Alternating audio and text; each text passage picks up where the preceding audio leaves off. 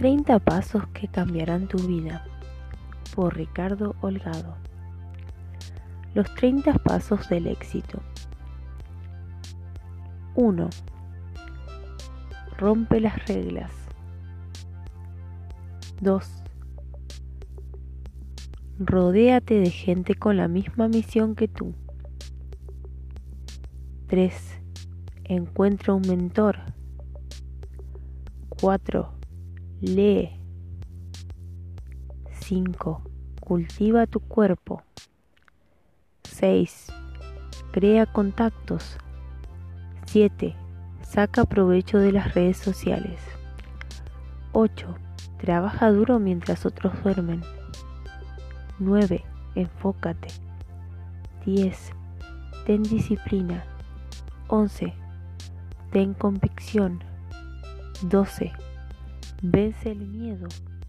13. Desarrolla mentalidad de empresario. 14. Desarrolla habilidades de liderazgo. 15. Explícate y edúcate financieramente. 16. Desarrolla criterio, criterio propio. 17. Sacrifícate. 18. Tienes que dar como mínimo el 100%. 19. Madruga. 20. Crea hábitos. 21. Disfruta del camino. 22. Ayuda a los demás. 23. La felicidad es el proceso, no la meta. 24. Aprende de los errores. 25. Piensa en grande. 26. No te conformes. 27. Cuando lo pienses, hazlo. 28. Sé generoso. 29. Trata a todos por igual. 30. Ten pasión por lo que haces.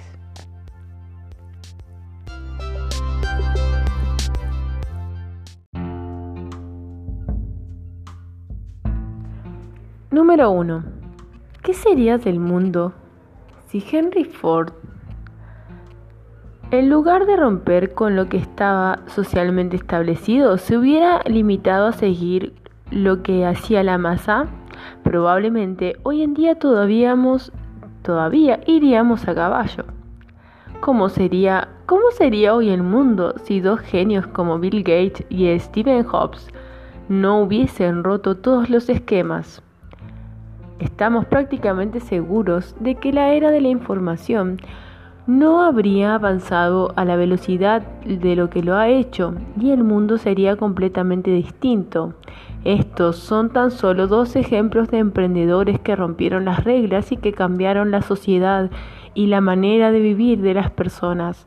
Son gente que tuvo una idea y que luchó y se dejó el alma para conseguir materializar aquello que tenían en la mente. A pesar de esto, no nos, no nos engañemos. La corriente producida por la sociedad actual nos arrastra hacia una zona en la que saltarse las normas es algo que está totalmente fuera de, lugar. Ya desde pequeños nos educan como si fuésemos los elementos de una cadena de producción en una fábrica. Nos enseñan a pensar de manera estándar a seguir con lo que está establecido, tener ideas, experimentar, fracasar, rectificar y volverlo a intentar, no está bien visto. La maestra tiene unas pautas de enseñanza las cuales no se pueden saltar. Hay que hacer lo que dice el sistema educativo, porque sí, y no hay más. Y siguen pasando los años, la gente sigue sin darse cuenta de que este sistema educativo obsoleto está preparando a los niños y jóvenes para afrontar un mundo que ya no existe. Al niño que saca buenas notas se le otorga automáticamente la etiqueta de inteligente, mientras que al niño que saca malas notas es el tonto. Curiosamente, la mayoría de las veces la persona termina teniendo más éxito en la vida y en los negocios es la persona a la que llamaron tonto. Después vamos a la universidad. El objetivo, una vez más, es seguir sacando buenas notas para que después de cuatro años de memorizar cosas sin sentidos, porque podamos encontrar un trabajo estable y bien remunerado en una empresa siendo millonario nuestro jefe a cambio de un sueldo que realmente tan solo es una minúscula parte de la que genera nuestro trabajo en la compañía. Soy consciente de que estas líneas pueden hacer parecer un poco duras, pero es hora de despertar, es hora de romper las cadenas que te impiden sacar todo el potencial que tienes dentro. Si tienes una idea de negocio, ve adelante con ella. Si fracasas, aprende de los errores y ve por la siguiente. La mayoría de las veces las personas que aparecen como de la nada y se convierten en estrellas son personas de mucho éxito.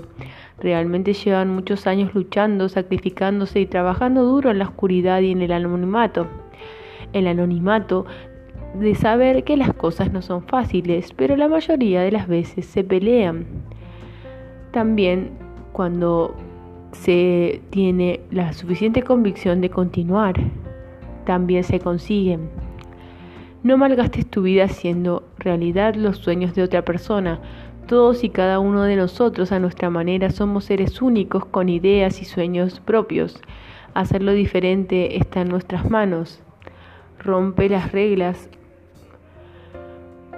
Rompe con las reglas socialmente establecidas y crea tu propia historia. Número 2. Rodéate de gente con la misma misión que tú. Uno de los dichos más famosos que existen es dime con quién andas y te diré quién eres. Hace relativamente poco leí otra frase que, te, que también me pareció muy acertada.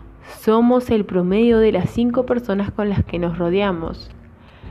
Si nos paramos a pensar durante unos segundos y analizamos bien estas dos frases, veremos que se cumplen sin excepción.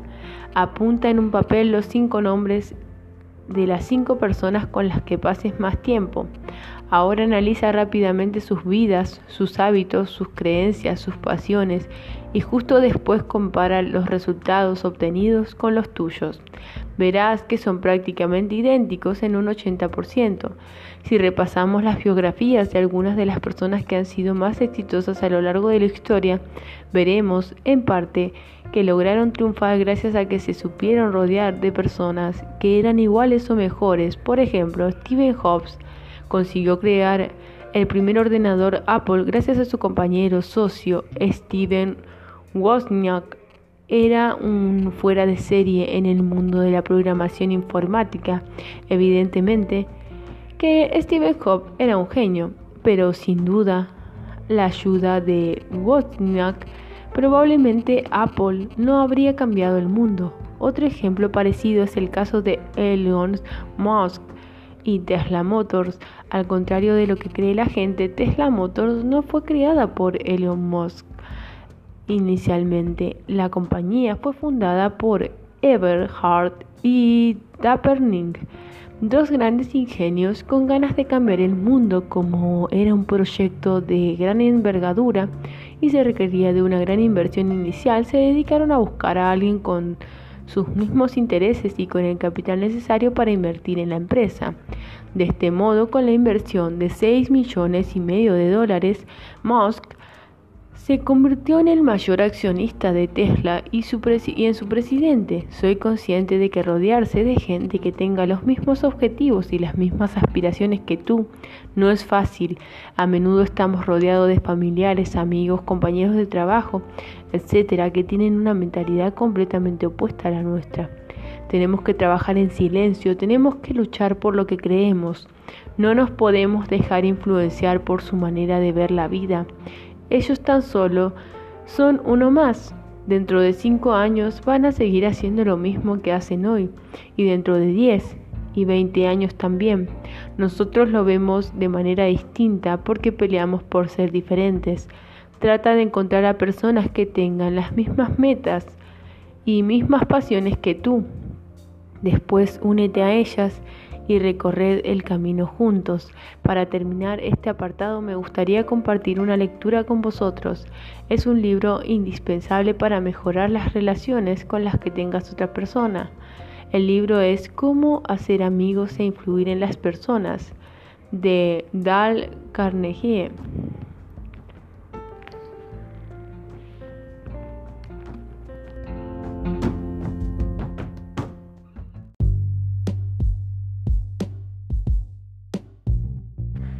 3. Encuentra un mentor. Podríamos dividir la vida en tres fases distintas, la fase de aprender, la de obtener y la de dar. En este apartado nos vamos a focalizar en la primera parte. Para ser los mejores en algún sector determinado, primeramente, tenemos que aprender absolutamente todo sobre este sector en el cual queremos enfocar. Para conseguir esto, una de las herramientas más potentes que conozco en realidad dicho aprendizaje es realizar a través de la experiencia de otra persona que haya recorrido el camino que nosotros queremos recorrer.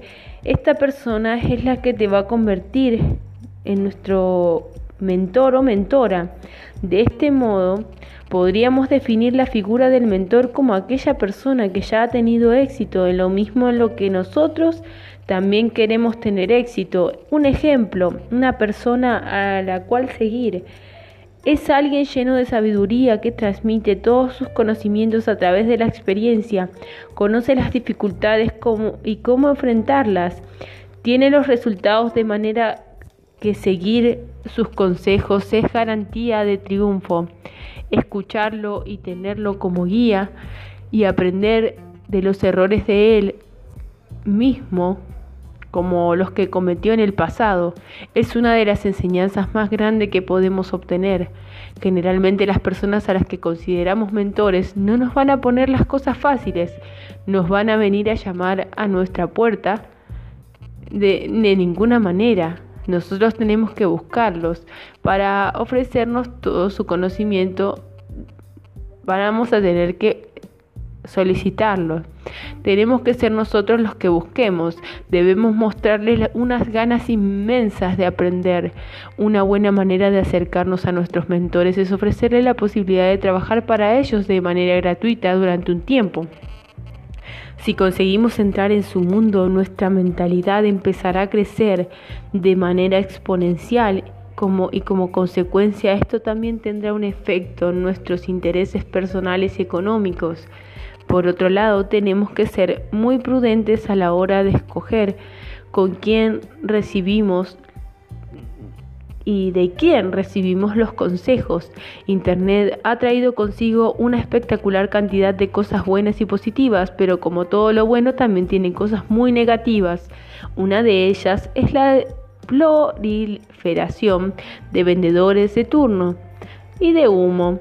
Un vendedor de humo es una persona que sin tener los resultados ni la experiencia se dedica a dar consejos a través de las redes sociales, seguir indicaciones y opiniones de este tipo de personajes que nos puede llevar a la ruina. Por este motivo tenemos que ser muy precavidos y siempre tener muy claro a quién tenemos adelante y si realmente es la persona indicada. Para terminar este apartado me gustaría ofrecer un consejo final. Para ser los mejores, aprended siempre de los mejores, pero no olvides que todos y cada uno de vosotros sois únicos. No intentes ser la copia exacta de nuestro mentor, porque cada uno de nosotros tiene un enfoque personal que si somos capaces de desarrollar va a ser lo que marcará la diferencia y nos elevará por encima de los demás. 4. Lee. Uno de los motivos por los cuales decidí fundar Lecturas Millonarias fue a causa de mi pasión por la lectura. Personalmente empecé a educarme financieramente cuando tan solo era un adolescente. Leer libros relacionados con educación financiera, la superación personal, el emprendimiento, biografías de gente exitosa cambió el curso de mi vida. Empecé a ver el mundo de otra manera, a situarme otra realidad. Comencé a entender que mediante una gran cantidad de esfuerzo, enfoque, trabajo y disciplina podía conseguir todo aquello que me propusiese. Había despertado al gigante que estaba dormido dentro de mí. Ya no había marcha atrás. Tal y como ya hemos dicho, no sirve leer cualquier cosa, tan solo tenemos que enfocarnos en esos libros que nos aportan el conocimiento que estamos buscando. Si por ejemplo queremos ser unos expertos en marketing, tenemos que buscar y encontrar a los mejores autores del mundo en esa disciplina. Después deberíamos deberíamos de alguna manera descubrir qué libros han escrito y obsesionarnos en su lectura. Veréis a medida que haya pasado el tiempo y que se vaya adquiriendo todo este conocimiento, os habléis de alguna manera convertido te habrás convertido en una fuente de sabiduría espectacular. Otra cosa que debemos tener clara es que, es el simple hecho de leer va a despertar en nosotros un conjunto de habilidades que desconocíamos totalmente, pero si no actuamos y ponemos práctica, todo lo que aprendimos en los libros va a ser muy difícil progresar a nivel personal y financiero. Por esta razón, os animo a aplicar nuestros negocios y vuestro día todos los conocimientos adquiridos en las lecturas. Para terminar, me gustaría ofreceros nombres de libros que marcaron mi vida y condicionaron mis inicios en el mundo de las inversiones y del emprendimiento. La lectura de estos libros os puede cambiar la vida. Número 1. Padre rico, Padre pobre, de Robert Kiyosaki. Retírate joven y rico, de Robert Kiyosaki. El cuadrante del flujo del dinero de Robert Kiyosaki. Recuerdos de un operador de acciones de Edwin Lefebvre. El fabuloso mundo del dinero y la bolsa de André Costolani. Los secretos de la mente millonaria de T. Hart Ecker. El hombre más rico de Babilonia, de George Clason. Queremos que seas rico, de Donald Trump y Robert Kiyosaki. El toque de Midas, de Donald Trump y Robert Kiyosaki. Piense y hágase rico, de Napoleon Hill. La magia de pensar en grande, de David J. Schwartz. El Tao de Warren Buffett, de David Clark y Mary Buffett. Buffetología de David Clark y Mary Buffett. El inversor inteligente de Benjamin Graham. Acciones ordinarias, beneficios extraordinarios de Phil Fisher. Biografía de Steve Jobs de Walter Isaacson. Biografía de Richard Branson de Richard Branson. Biografía de Elon Musk de Angie Vance. Biografía de Mark Cuban de Mark Cuban y muchos más.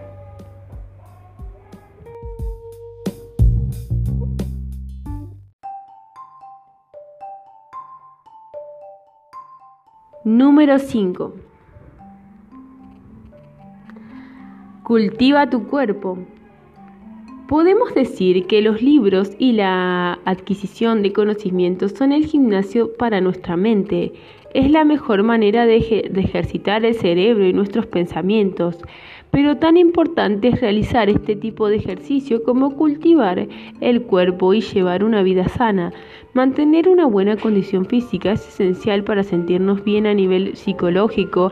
Hacer deporte nos lleva a un estado emocional de relajación mental y de satisfacción personal que causa un gran efecto en nuestro día a día. Si nos vemos bien delante del espejo, nuestra confianza tiende a crecer y como sabemos ya, la confianza es una de las piezas clave para tener éxito en el mundo de los negocios y en todos los aspectos de la vida. A continuación te doy cuatro trucos que si los utilizas te ayudarán a mantener tu motivación y tu enfoque en el ejercicio físico. Durante el tiempo que tú desees. Número 1. Sé consciente de que tienes el control de tu vida.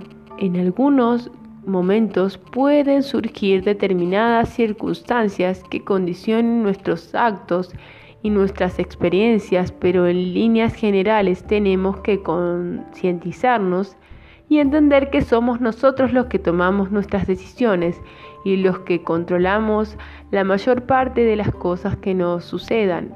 Número 2. Practica algún tipo de deporte que te guste y con el cual disfrutes haciéndolo. Si odias jugar fútbol, evidentemente no te asustes, no te apuntes a un equipo de fútbol. Si odias salir a correr, no te calces las zapatillas y salgas a correr. No que no te dé miedo probar distintas actividades antes de dar con la que realmente te motiva y te atrae. Cuando encuentres el tipo de ejercicio físico que se adapte más a tus gustos y necesidades, todos serán ventajas, ya que además de sentirte fuerte mental y físicamente, probablemente consigas establecer relaciones con otras personas que tengan unos intereses similares a los tuyos. Número 3. Márcate objetivos asequibles. No te resulte ridículo marcarte unos objetivos extremadamente bajos al principio. Como todo en la vida, esto es también eh, requiere de una progresión que tiene que ser lenta y constante, pero tienes que ir subiendo de peldaños y el primero de todos se encuentra en el suelo. Márcate este tipo de metas que te permitirá ganar confianza y ver con qué disciplina y constancia y algo de sacrificio los resultados pueden ser espectaculares y cambiar tu vida. Número 4. Mantén el positivismo durante toda esta experiencia. Nadie nos obliga a hacer ejercicio. Lo hacemos porque queremos, porque es necesario para sentirnos y vernos bien. Vamos a afrontar este periodo con una sonrisa porque tan solo nos está aportando cosas positivas. Continuemos con la dinámica saludable. Es esencial que nos alimentemos de forma correcta. Yo no soy un experto en nutrición y dietética, por lo que una buena alternativa puede ser contar con los consejos y servicios de un experto en este campo. Esta persona nos va a dar las mejores recomendaciones sobre los alimentos que debemos tomar y esto va a generar que se produzca una mejora de nuestro estado físico. 6. Crear contactos. Para poder ser mejores y sacar provecho de nuestras habilidades, no podemos recorrer el camino solos. El disponer de una amplia red de buenos contactos nos puede abrir muchas puertas en momentos clave de nuestra vida. No descartemos el hecho de establecer relaciones con personas que tengan unos intereses similares a los nuestros, incluso con personas que se dediquen a cosas totalmente opuestas a lo que nosotros hacemos. En la vida nunca sabemos quién nos va a poder echar una mano en este momento. Para poder crecer en el mundo de los negocios necesitamos establecer relaciones con otras personas. Aunque al principio podamos empezar un negocio por nuestra cuenta, a medida de que vaya creciendo nos veremos con la obligación de, de delegar tareas, de buscar colaboraciones, de negociar, entre otras muchas cosas si no realizamos este tipo de acciones, nos quedaremos estancados y perderemos la oportunidad de seguir creciendo. Es importante tener una red de contactos con los que compartimos objetivos similares. El hecho de, de crear juntos nos va a facilitar las cosas y de esta manera obtendremos beneficios comunes. Por ejemplo, tenemos una idea genial para hacer una aplicación para smartphone, pero no sabemos absolutamente nada sobre programación informática. Tendremos que empezar una búsqueda exhaustiva para encontrar una persona o personas que pueden ayudar a crear dicho proyecto. Hoy en día, a través de Internet y las redes sociales, podemos obtener mucha información acerca de este tipo de personas que estamos buscando podemos ver a qué se dedican, qué tipo de proyectos han desarrollado, si la gente confía en ellos, cómo trabajan, etc. Y es en este punto, después de investigar un poco, cuando decidimos mandar el mensaje y establecer un primer punto de contacto. Otra muy buena manera de establecer contacto con personas de nuestro interés es movernos en los mismos círculos en los que ellas suelen moverse. El método es muy sencillo para realizar esta acción es acudir a reuniones y conferencias relacionadas con los temas que tengan que ver con nuestras ideas de negocio. La mayoría de estos eventos son gratuitos y también son una oportunidad excepcional para explicar quiénes somos y qué queremos llevar a cabo. Dos mentes unidas siempre tienen más posibilidades de crecer y avanzar, pero cuando estas mentes tienen unos objetivos y unas metas comunes, el resultado puede ser espectacular.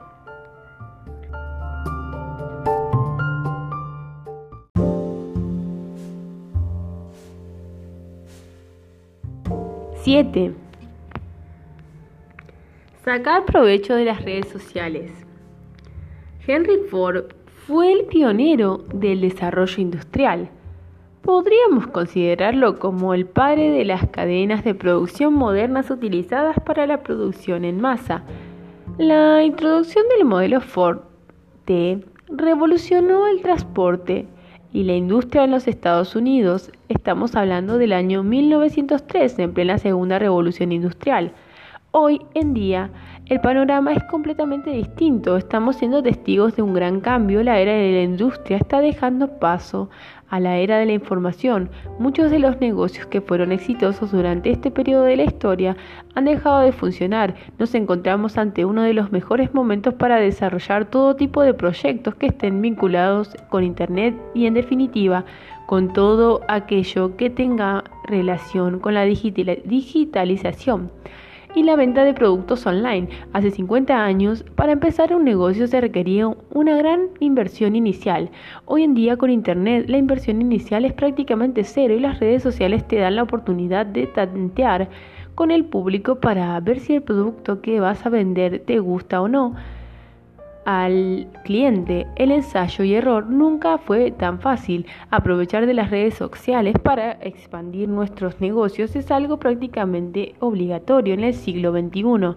El mundo ha cambiado y por lo tanto se requiere se requiere prosperar. Si necesitamos coger este tren, las redes sociales nos dan la posibilidad de vender nuestro producto prácticamente a cualquier parte del mundo y sin movernos de la silla de nuestro escritorio. También podemos crear nuestra propia marca y expandirla hasta niveles que probablemente ni imaginamos. Tenemos en nuestro poder una herramienta espectacular para crear inventos pasivos.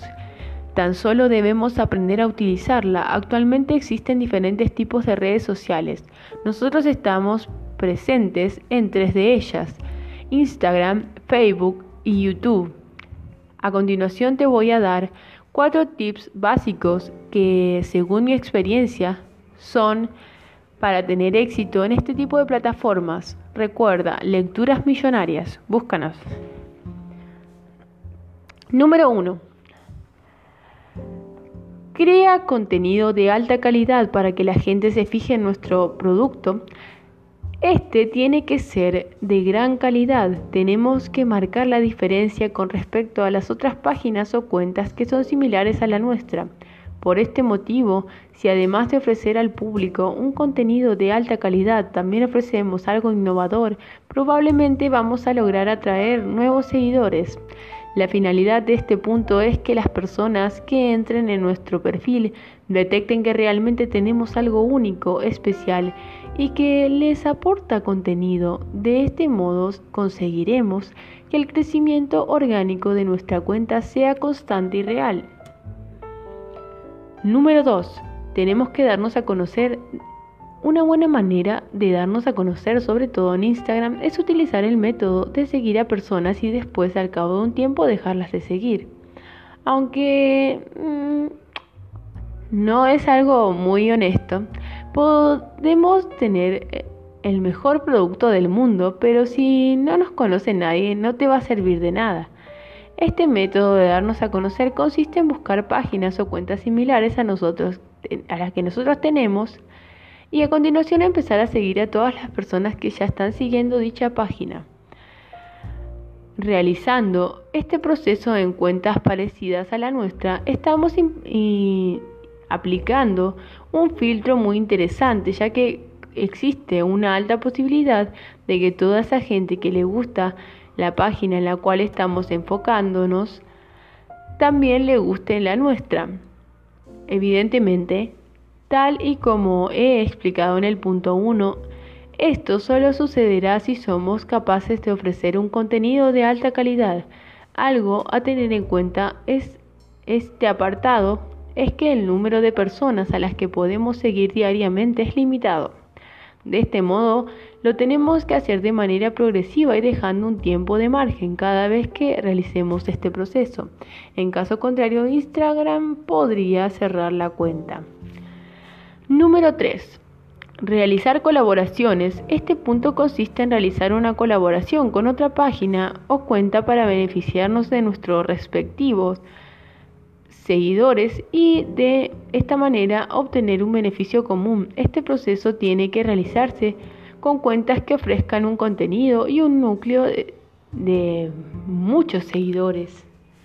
Un número alto, similar al nuestro, además de ser un gran método para crecer, también nos ofrece la posibilidad de establecer contacto con otras personas que tengan nuestros mismos objetivos e intereses. Número 4 y último, pagar para que nos promocionen. Esto suele ser la parte que menos gusta a las personas, pero también es una de las que mejor funcionan. Contactar con una página o con una cuenta mayor de la nuestra para que nos promocione su perfil nos puede traer un gran número de seguidores.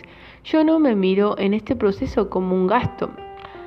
Más bien lo enfoco como una inversión. Si tenemos claro que nuestro producto es de gran calidad y que realmente la gente le va, va a querer comprar, esta inversión será de vuelta y muy probablemente conseguiremos sus beneficios.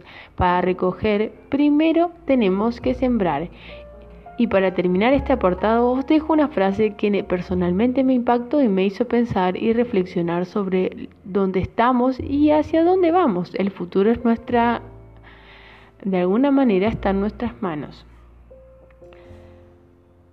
En tiempos de cambio, los que aprenden heredarán la tierra, mientras que los que aprendidos se encontrarán bellamente equipados para enfrentar un mundo que ya no existe.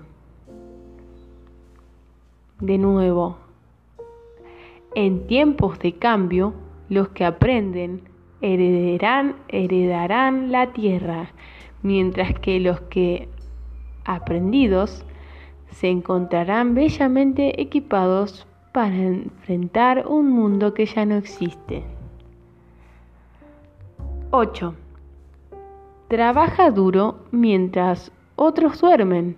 Probablemente todos recordéis a aquel estudiante que acababa siempre con sobresalientes y que decía que no había estudiado prácticamente nada, o la persona que consiguió correr una maratón diciendo que tan solo había entrenado dos veces por semana. Los milagros no existen y detrás de cada logro también hay un gran esfuerzo. Quien diga lo contrario os está engañando. Lo que separa el fracaso del éxito es la capacidad de sacrificio, de trabajo y de perseverancia, que se dedica a una acción determinada. Una vez que hayamos descubierto nuestra pasión y tengamos claro que en qué momento queremos tener éxito y ser los mejores, tan solo podemos recorrer un camino. Tenemos que trabajar, luchar e incluso obsesionarnos por aquello que queremos. Mientras nosotros dormimos, hay alguien en otro lugar del mundo que está despierto y trabajando duro para ser el mejor en aquello en lo que nosotros también queremos ser mejores. Mientras te pasas los fines de semana tomando cosas con los amigos, hay alguien más que está en su casa diseñando nuevas estrategias para entrar y arrasar en este mismo mercado en el que también tú quieres arrasar. Debemos de tener muy claro que el esfuerzo que realicemos ahora se verá recompensado en el futuro. Lo que haces en la oscuridad hoy es lo que mañana te hará relucir. La gente fracasada no confía en ti que te dará mil razones para hacerte creer que lo que tienes en la mente es una locura y que es algo imposible de conseguir. Cuando te demuestres a ti mismo que sí era posible, te seguirán recriminando que tuviste suerte. Este es un patrón que sucede absolutamente siempre, sobre todo en los países latinos y de habla hispana. Por desgracia, es nuestra sociedad.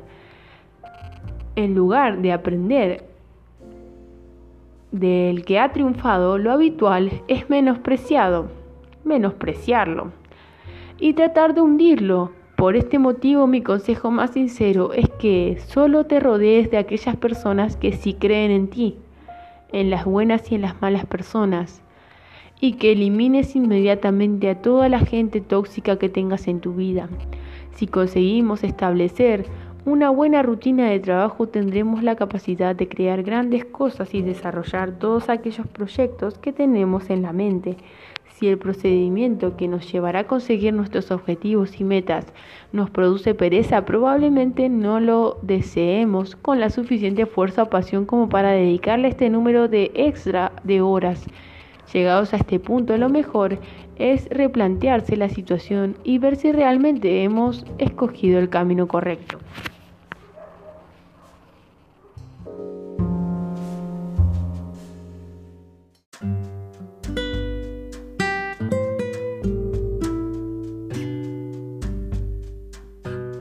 9. Enfócate. ¿Quién no ha jugado en la escuela a proyectar los rayos del sol sobre un papel a través de una lupa? ¿Os habéis fijado qué sucede cuando mantenemos la lupa fija sobre ese papel mientras penetras los rayos del sol? El papel se termina quemando debido a la concentración de energía, pero si mueves la lupa a un lado y a otro, lo único que consigues es quemar es el tiempo y no logras absolutamente nada. Este es uno de los mejores ejemplos que conozco para explicar la importancia del enfoque, tanto a nivel personal como profesional. Para tener éxito en nuestros negocios, primeramente debemos detectar qué es lo que queremos, por qué lo queremos y cómo vamos a conseguirlos. Cuando tengamos esto claro, nos debemos enfocar tan solo en alcanzar nuestro objetivo. No podemos hacer mil cosas a la vez. Nuestro cerebro y nuestra capacidad para realizar acciones son limitados. Ser el número uno en nuestras cosas es algo muy difícil. Si miramos hacia atrás y hacemos un repaso de las gestas que consiguieron los emprendedores más grandes de la historia, veremos que parte de su éxito se debió a que se mantuvieron enfocados en su negocio. Bill Gates, por ejemplo, se concentró tan solo en el mundo del software. No tenía muchos frentes abiertos, tan solo apostó por uno y puso su máxima energía para que este fuese todo un éxito. Otro caso fue Henry Ford, que como ya hemos comentado en otros anteriores, se focalizó en la industria de la automatización, automoción, revolucionando de este modo Estados Unidos y el mundo en general. Otro ejemplo de enfoque es el que aplicó yo mismo, en mis negocios, en mi caso, uno de mis principales negocios son las inversiones. Actualmente en todo el mundo hay un total de 43.000 compañías que cotizan en bolsa y en las cuales se puede invertir. Evidentemente está fuera del alcance de cualquier persona analizar todas estas compañías. Por este motivo aplico el filtro exhaustivo para reducir al máximo este número de compañías las cuales voy a analizar en este filtro que consiste en conservar tan solo empresas americanas dentro de este grupo, concentrarme única y exclusivamente en las blue chips. Para quien no esté dentro del mundo de las inversiones, una blue chip es una compañía fundamentalmente espectacular. Es un gran negocio que suele presentar ingresos estables, buenos, dividendos, buenos beneficios por acción, etc. Les voy a nombrar algunas. Coca-Cola o McDonald's son ejemplos de compañías blue chips. Fijaros que teniendo la posibilidad de analizar 43.000 compañías terminó analizando tan solo total de 100. Esta focalización me permite aumentar la calidad de mi análisis y como consecuencia obtener buenos resultados en los mercados. Y presten atención a esta frase. Tened claras vuestras metas e id a por todo. Si nos concentramos tan solo en lo importante, nuestro éxito personal y profesional estará mucho más cerca. Número 10. Ten disciplina. La disciplina, tarde o temprano, vencerá a la inteligencia. Lo importante no es ser el más inteligente, el que mejores notas saca o el que más rápido se mueve en una ocasión matemática, en una ecuación, porque el éxito se encuentra en la disciplina y no en realizar este tipo de acciones. La prueba de esto que estamos diciendo es verdad. La tenemos en los japoneses. Como sabemos, los japoneses no inventaron los coches, no inventaron las motos, los ordenadores, las radios ni las calculadoras. Pero, ¿quiénes son los dueños de Toyota, Suzuki, Kawasaki, Nissan, Sony, etcétera? Queda más que claro, todo lo que llegaba a sus manos no lo creaban, lo mejoraban a través de la disciplina, porque son una de las culturas más disciplinadas del mundo. La disciplina lo es todo. Una persona que no sea disciplinada es imposible que logre importantes cosas a nivel profesional y financiero. El mundo está lleno de genios que fracasan por el simple hecho de no tener disciplina a la hora de trabajar para avanzar en proyectos que se proponen. Algo tan básico como tener una planificación de tus días e incluso meses y seguir el paso de esa planificación para seguir mejorando es un ejemplo de algo que requiere mucha disciplina y que es esencial para la prosperidad del negocio o del proyecto el cual tengamos en manos. Si no somos capaces de establecer un planning o un horario de trabajo y llevarlo a rajatabla, pase lo que pase, va a ser muy difícil convertirnos en personas exitosas y prósperas. Hay muchas personas que piensan que el día 31 de diciembre de 2012 de la noche, después de comerse las uvas, sucede algo milagroso que hace a partir de la mañana siguiente, a partir que seamos unas nuevas personas con objetivos, metas renovadas. Pero la mayoría de las veces, ¿dónde quedan todos los propósitos de año nuevo? Al cabo de dos o tres meses, desaparecen como si no hubiesen existido jamás, porque los seres humanos en líneas generales somos capaces de mantener la disciplina en una acción determinada durante un largo periodo de tiempo. Si nos planteamos salir a correr cada mañana antes de ir a trabajar, la pereza termina impidiéndonos. Si nuestro objetivo es leer un libro cada semana durante todo un año, acabamos encontrando cualquier excusa barata para no hacerlo. Y así con infinidad de cosas. Esto no es más que ni menos que la falta de disciplina. Y en la vida, para ser un triunfador se requiere sobre todo disciplina, de entrega, de incondicionalidad para poder forcar todo aquello que deseamos. Este es el secreto fundamental que puedes llegar a donde tú quieras, puedes llegar a donde decidas llegar. Pero la pregunta vital y fundamental es, ¿estoy dispuesto a esforzarme? ¿Estoy dispuesto a tener consistencia y constancia? De esto dependerá nuestro futuro. Es más fácil levantarte tarde que temprano. Es más fácil encender la televisión que apagarla. Es más fácil no leer que, leer. Es más fácil no crear que, que crear. Es más fácil dormir que estar despierto. Es más fácil no arriesgarse que tomar riesgos. Pero si siempre nos limitamos a realizar las acciones que nos resultan más fáciles, no saldremos jamás de la zona de confort y viviremos rodeados de conformismo y pobreza mental financiera. Reflexiona sobre lo que prefieres. Todavía estás a tiempo de modificar tu camino.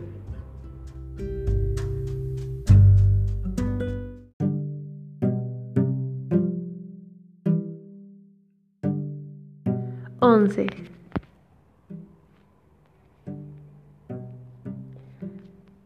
Ten convicción. La convicción es la herramienta que hará que sigas empujando cuando las cosas vayan mal. cuando lleguen los fracasos o cuando simplemente las cosas no sucedan como tú esperabas, la convicción es el saber interior que nos impulsa a creer que realmente tenemos una pasión increíble y una certeza absoluta por aquel proyecto o negocio que estamos llevando a cabo. Un buen amigo mío, muy exitoso y financieramente libre desde desde hace ya algunos años, me contaba que antes de que las cosas le empezasen a salir bien, tenía una deuda de 300 mil euros. Cuando le pregunté cuál fue, qué fue lo que le hizo seguir adelante, resistir y luchar por sus sueños, tan solo me dijo, tenía plena convicción en lo que estaba haciendo. Así de potente es tener la capacidad para desarrollar esa habilidad. Usa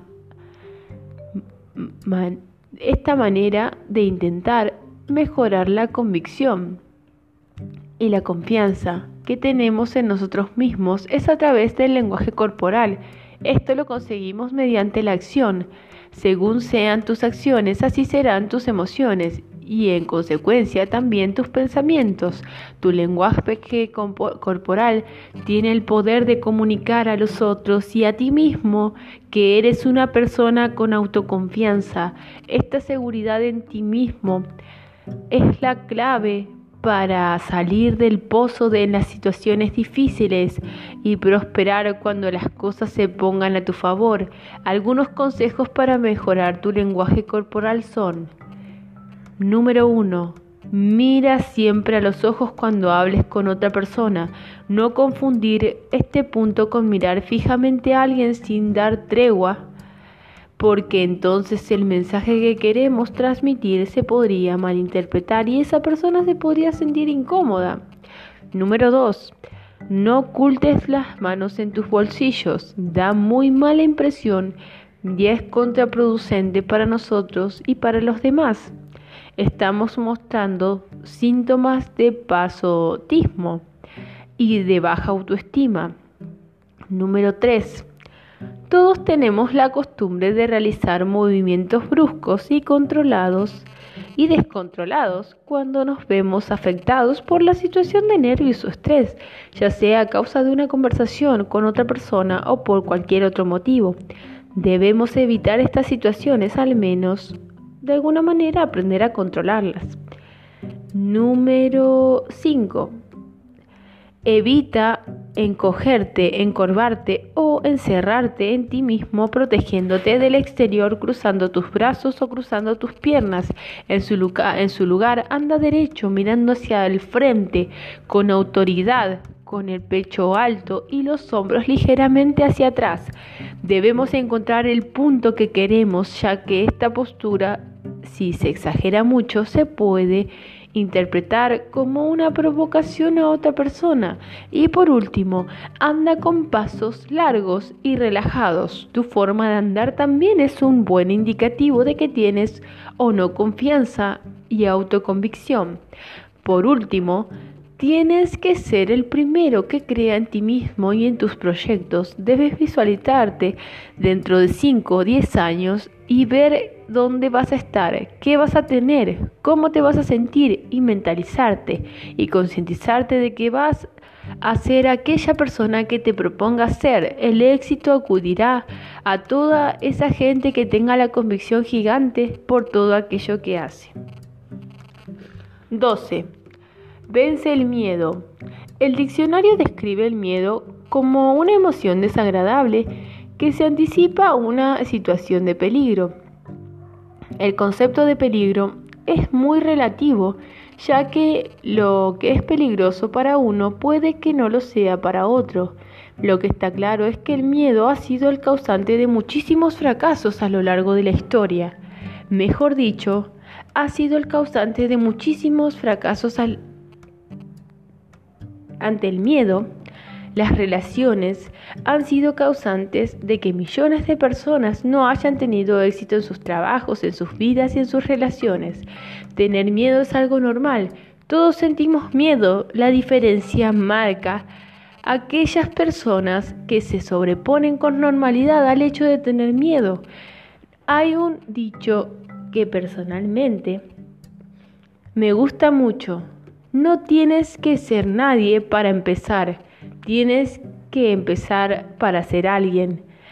Esperar el momento perfecto para empezar puede convertirse en una excusa muy conveniente para no probar cosas distintas, para no atreverse a hacer aquello que realmente deseas, para enterrar para siempre todos tus sueños más ambiciosos.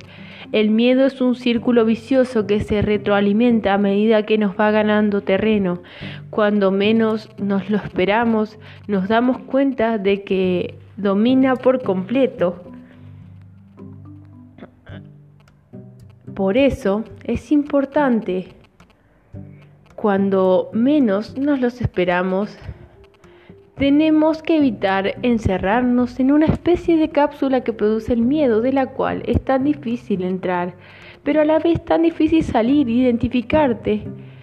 El porqué de nuestros temores es algo fundamental para enfrentarnos a ellos. Para ganar, primero tenemos que saber contra qué nos estamos luchando. Una vez que lo tengamos identificado, debemos buscar inmediatamente qué es lo que nos hace sentir bien cuando nos vemos afectados por estos pánicos y a partir de aquí intentar poner una balanza, una cosa y la otra para darnos cuenta que si somos capaces de conseguir que lo bueno tenga más peso para lo malo, habremos ganado la batalla. A continuación os voy a explicar un miedo personal que mucha gente sufre y que yo también he sufrido prácticamente toda la vida. Este es el hecho de hablar en público. Aunque parezca una tontería,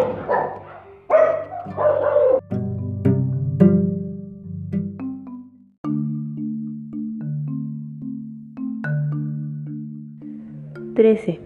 Desarrolla mentalidad de empresario. Todas aquellas personas que realmente quieran ser emprendedoras y tener su propio negocio deben desarrollar la mentalidad propia que, caracterizan los empresarios. No se puede crear un negocio y tener grandes esperanzas puestas en este teniendo una mentalidad de empleado porque probablemente el negocio no va, a despegar y si lo hace no va a ser exitoso a largo plazo. Las cualidades que se quieren para ser el propietario de tu propia empresa son diferentes a las que se requieren para ser un empleado. Dichas cualidades se adquieren a través de leer libros de educación financiera y liderazgo, establecer contacto con personas que tengan los mismos intereses profesionales que tú, y aprendiendo de las experiencias propias y de vuestro mentor. Quien no está dispuesto a aprender a desarrollar una mentalidad de empresario está condenado a trabajar de por vida para hacer realidad los sueños de una persona. ¿Os resulta familiar el hecho de trabajar en un empleo que se odia, cumpliendo órdenes de un jefe que no soporta, recibiendo un sueldo que es una miseria encima haciéndote creer que tienes que estar agradecido? Pues esta es la realidad de muchas personas. La buena noticia es que si queremos podemos cambiar completamente el curso de tu, de tu vida. Tener mentalidad de empresario no significa que tengamos una empresa con gran cantidad de trabajadores. Contrariamente, Contrariamente,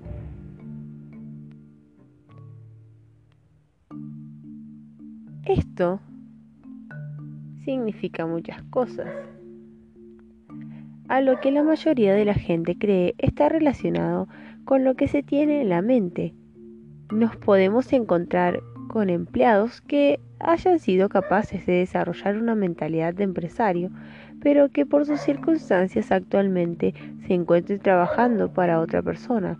A pesar de esto, en la mayoría de los casos suelen trabajar para alguien más tan solo durante el día, ya que por la tarde y por la noche cuando salen de trabajar se dedican a crear su propio negocio. Sabemos que empezamos a ver el mundo desde otra perspectiva cuando comenzamos a sentirnos incómodos al escuchar conversaciones relacionadas con aumentos de sueldos, empleos estables, seguridad económica, etc. O también cuando en casa nos aconsejan que vayamos a la universidad, consigamos un trabajo estable y que nos quedemos allí toda la vida intentando ascender por la escalera corporativa es muy probable que tu familia te recomiende absolutamente todo lo contrario de a lo que te estoy comentando en este libro. Posiblemente te dirán que no tomes riesgos y que vayas por el camino fácil y seguro. No intentes discutir con ellos si no logran entender tu punto de vista. Simplemente limítate a trabajar en silencio para conseguir todos tus objetivos. Considérate afortunado por, porque ellos tan solo quieren lo mejor para ti y lo mejor en su realidad es que vayas por el mismo camino que han sido que han ido ellos generación tras generación. La principal ventaja que tú y que no tuvieron ellos es que tú has sido capaz de desarrollar la mentalidad de empresario. Tu vida ya no volverá a ser igual. 14. Desarrolla habilidades de liderazgo. La habilidad de liderazgo es una de las cualidades más importantes que una persona debe aprender a desarrollar si quiere ser altamente exitosa y productiva en todos aquellos negocios que decida desarrollar. Ser un buen líder puede determinar y condicionar la vida completamente tuya, absolutamente. Todas las personas que han tenido mucho éxito en sus respectivas carreras profesionales han cumplido este requisito. El liderazgo no es gritar a otras personas, humillarlas, juzgarlas o ser agresivo con sus errores. El buen líder es aquel que consigue que la gente le siga a través de la integridad, la humildad, la sinceridad, la lealtad y la ética. El jefe que impone sus normas de manera estricta, radical y sin sentido está destinado a fracasar completamente en sus relaciones con los demás y muy probablemente o el negocio o él terminarán en la ruina. Contrariamente, aquella persona que está al mando, pero que sea el primero en tirar del carro y ponga en práctica todo lo que dice a través del ejemplo, posiblemente será elevado a otro nivel personal y profesional, que le reportará triunfos tanto en como la vida como los negocios. Algunas ideas para mejorar nuestro liderazgo son Agradecimiento. El agradecimiento para poder abrirnos al mundo y poder dar lo mejor de nosotros mismos. Tenemos que estar agradecidos por lo que tenemos hoy, dar las gracias por la época de oportunidades que nos toca vivir. Estamos viviendo en tiempos en los que tomar un poco y convertirlo en, en, mucho es más fácil que nunca. Aprovechemos la oportunidad de que nos brinda la historia y convirtámonos en los líderes del futuro. En segundo punto, relaciones. Para ser unos buenos líderes necesitamos la contribución de otras personas. No podemos pretender alcanzar el éxito el éxito nosotros solos. No nos debemos creer capaces de hacer nuestra fortuna sin la ayuda de nadie. Tenemos que desarrollar la habilidad de apreciar lo que se necesita para cada uno de nosotros sea exitoso. Se requieren muchas manos, muchas voces y de muchas personas para lograr. Nuestra historia de éxito empieza a ser un buen líder cuando entiendes que no son las otras personas las que te necesitan a ti, sino eres tú quien necesita a las otras personas.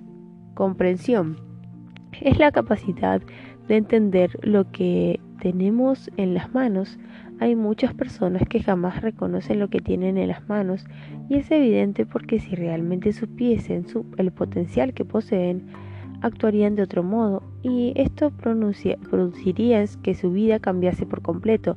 Primeramente modificaría su actitud, en segundo lugar le daría la visión del futuro que posiblemente no sabían ni que existía. Tener la capacidad de ver nuestro potencial es mucho más grande de lo que realmente pensamos o de lo que nos han hecho creer. Es algo esencial para desarrollarnos como líder. Integridad. Sé, sé, íntegro en tu manera de hacer negocios, sé íntegro en tu día a día. Desarrolla el carácter necesario para llevar a cabo las cosas de la mejor manera posible llegando hasta el final de los asuntos. Moralidad. Hay una forma correcta y una forma incorrecta de hacer las cosas. Para ser buenos líderes, la moralidad tiene que ser uno de los pilares de nuestro carácter. Las acciones inmorales nos llevan de alguna mente jamás al puerto deseado. Visión. Tienes que desarrollar la capacidad que te permita hacer ver a la gente todas las cosas que nunca habían visto, tanto de sí misma como del mundo exterior. Es probable que si logras que alguien vea algo que nunca había visto, consigas que quiera hacer algo al respecto. Si logras que vea lo que tú ves, posiblemente haga lo que tú has hecho. Tomar la decisión, empezar a, a crecer, ser alguien, convertirse en una persona de éxito. Todos tenemos este poder, tan solo tenemos que usarlo de manera productiva y a nuestro favor. Actitud. Debes lograr que tu actitud sea un ejemplo de positivismo y una dosis de motivación para todas aquellas personas que te siguen. Tienes que dar tu ejemplo. Tienes que conseguir que las personas quieran ser como tú. Y la mejor manera de conseguirlo es a través de tu actitud hacia ellos. Puedes tener todas las habilidades que hemos comentado más arriba, pero si no tienes actitud, si no causas una buena impresión delante de la gente, estas no te van a servir de nada. Si no consigues desarrollar este conjunto de habilidades, muy probablemente te conviertas en un gran líder. Recomiendo leer John Maxwell, Dale, Dale Carnegie o Peter Drucker todos ellos son los mejores maestros del liderazgo y de las relaciones personales.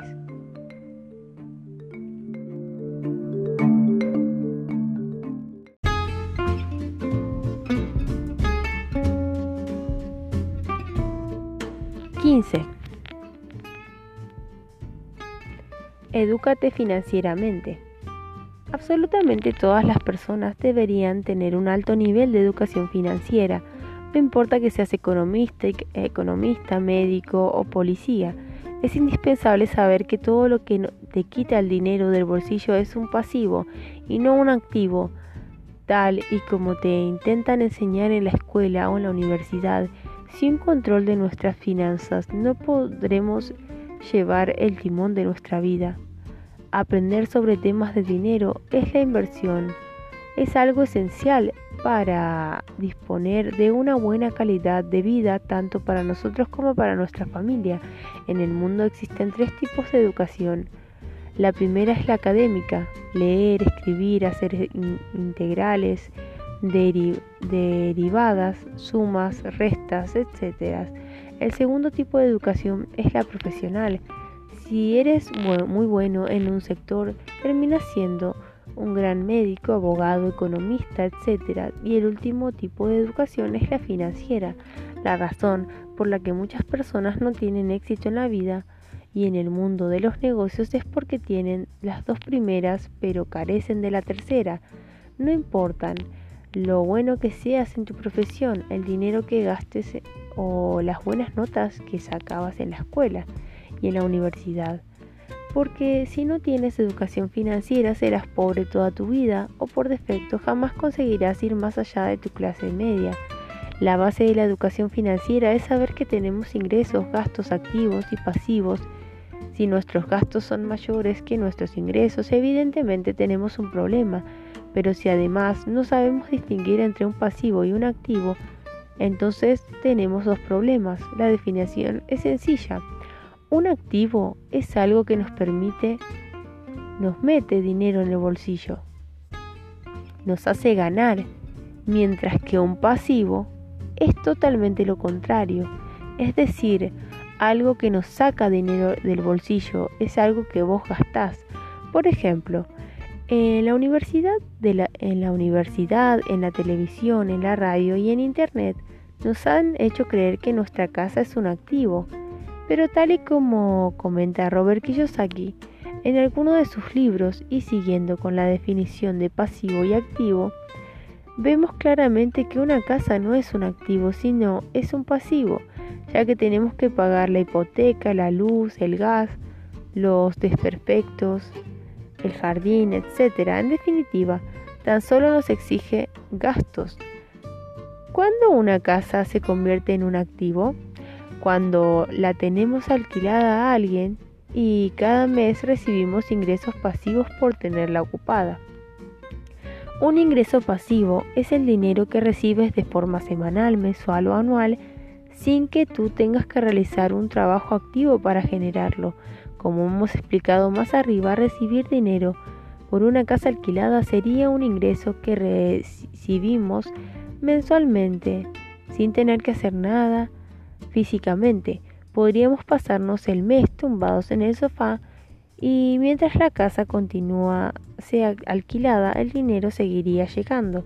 Otra manera de recibir dinero pasivo es a través de, de dividendos que reparten las grandes compañías que cotizan en el mercado de valores. Por ejemplo, si tienes acciones de Coca-Cola por valor de 100 mil dólares, cada tres meses vas a recibir un 5% sobre ese dinero, es decir, 5 mil euros.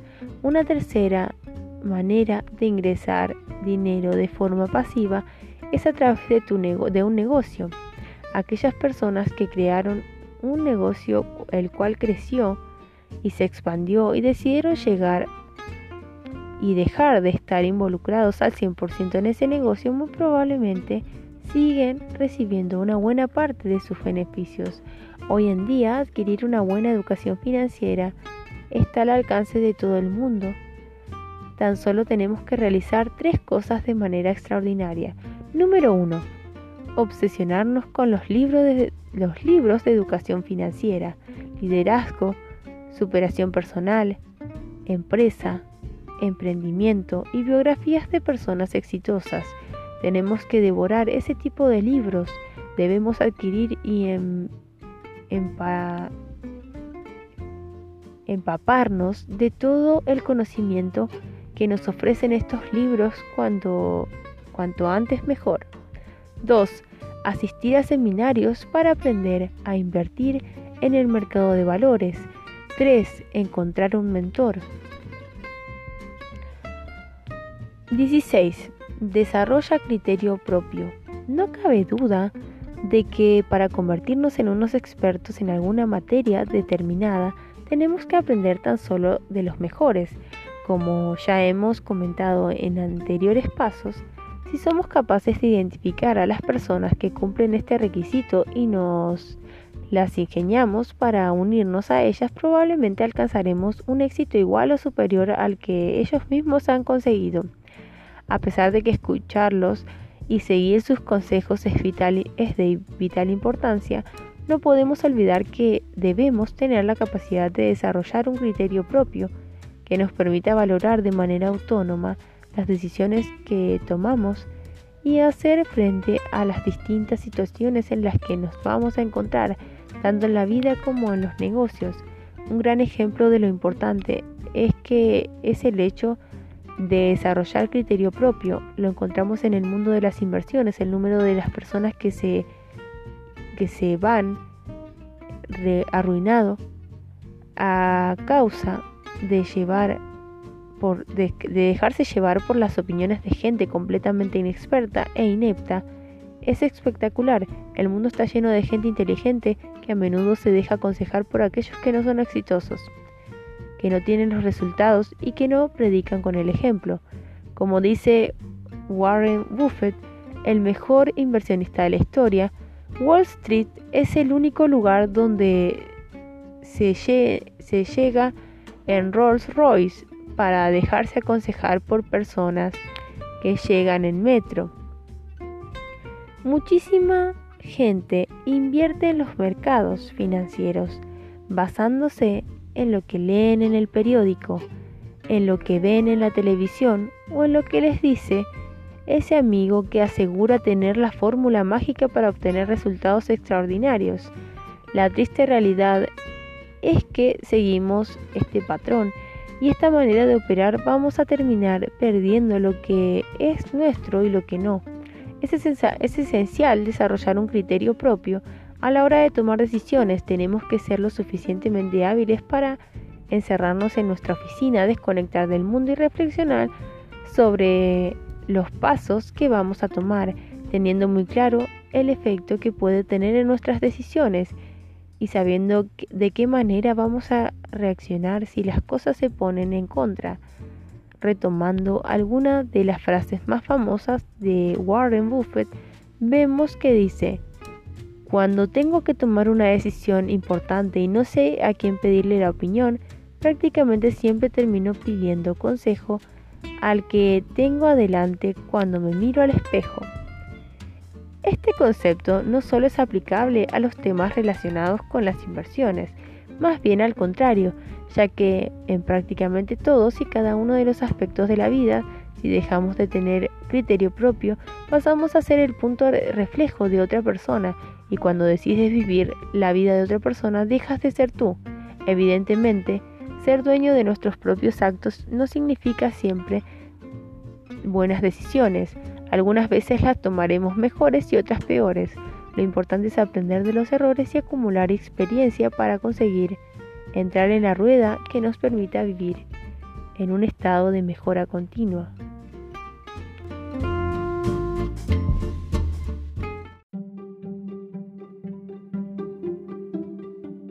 Diecisiete. Sacrifícate.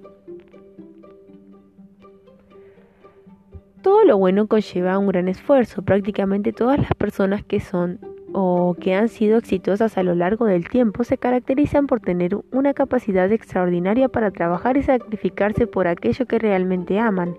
El 95% de la gente desea tener éxito y abrazar el triunfo. paradójicamente, esta gran mayoría jamás logra absolutamente nada y el motivo por el cual tantas y tantas personas no consiguen sus objetivos es porque no basta con tan solo desear las cosas. Si tenemos grandes deseos y grandes visiones y perspectivas de futuro, pero no estamos dispuestos a sacrificarnos para conseguirlos, probablemente jamás alcanzaremos nuestras metas.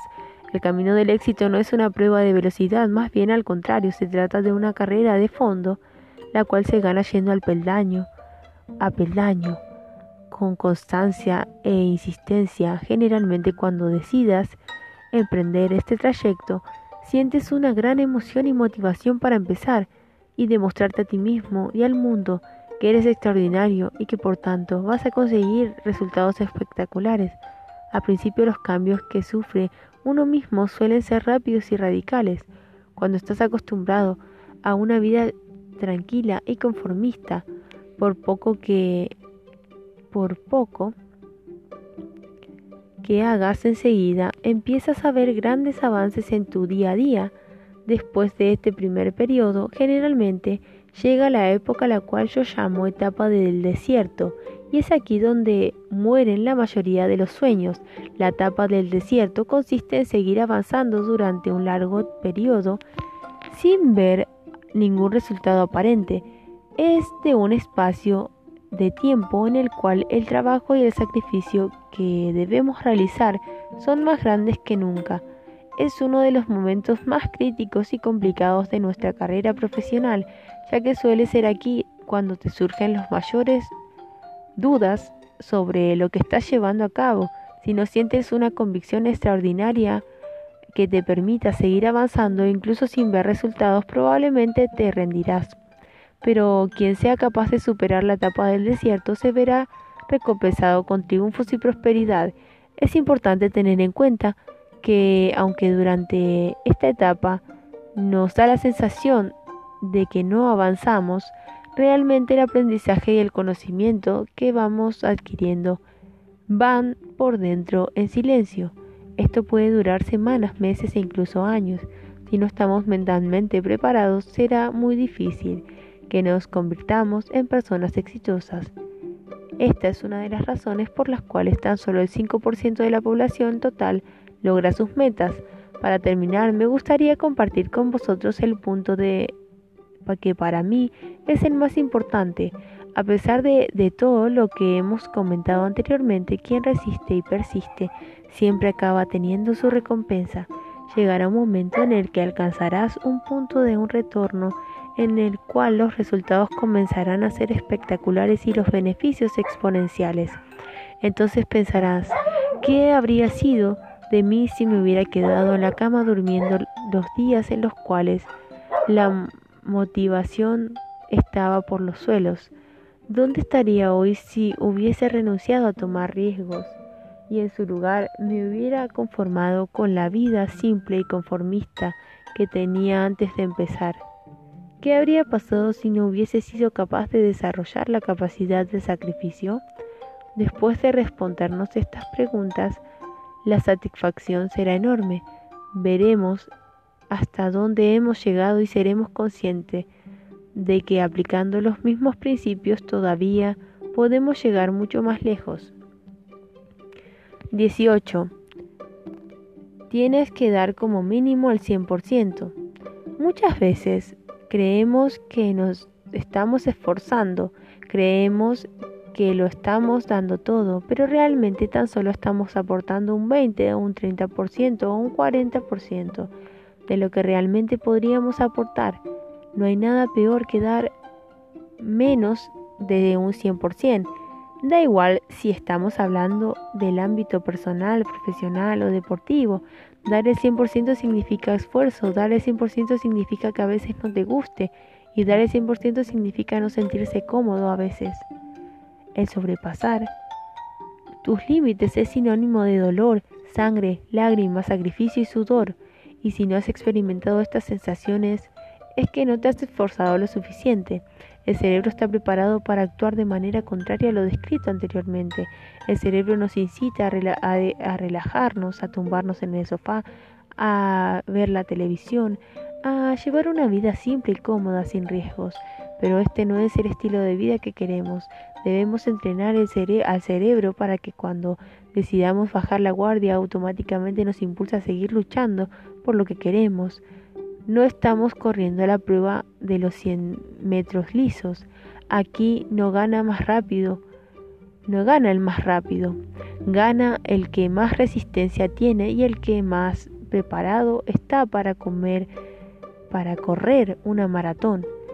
Si mientras los otros corren nosotros decidimos ir nadando o estar sentados, los de atrás no van a pasar y cuando decidamos poner una marcha, más si empezar a movernos, ya será demasiado tarde, porque esa gente de ahora que tenemos adelante ya está muy lejos. Ellos ya tienen ganado el tiempo que tú has perdido haciendo cosas que no te aportaban absolutamente nada. Aunque decidas no detenerte, no los vas a poder coger jamás, porque mientras tú avanzas, ellos también siguen avanzando. Si no estás dispuesto a dar como mínimo el 100%, Luego no te quejes, no te quejes de que no consigues los resultados en tus negocios, en tu carrera profesional, en la universidad, en el gimnasio, con tus relaciones sociales, mientras que tengas motivos para cambiar tu vida, también vas a tener motivación. Y esa es una de las cosas más importantes que necesitas para poder dar el 100%. Debemos mantenernos en un estado de motivación constante, pero como sabemos que esto es prácticamente imposible, Paralelamente tenemos que ser capaces de desarrollar la aptitud de ser disciplinados porque esta, en esta disciplina es la que nos permitirá seguir avanzando cuando la motivación no se encuentre en su, punto más alto. Si decides no dar el máximo cada día, posiblemente tendrás una vida estándar sin preocupaciones, sin riesgos, pero también sin resultados extraordinarios. Simplemente te limitarás a vivir con lo básico, encontrándote cómodo en tu zona de confort. Sin embargo, tal y como dice un compañero mío, la zona de confort es un hermoso lugar, pero nada crece allí.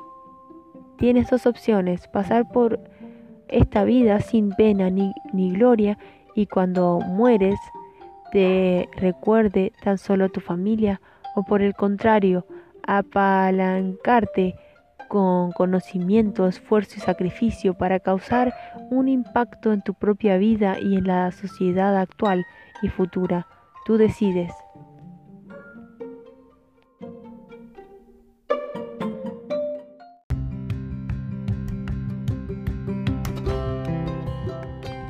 Diecinueve.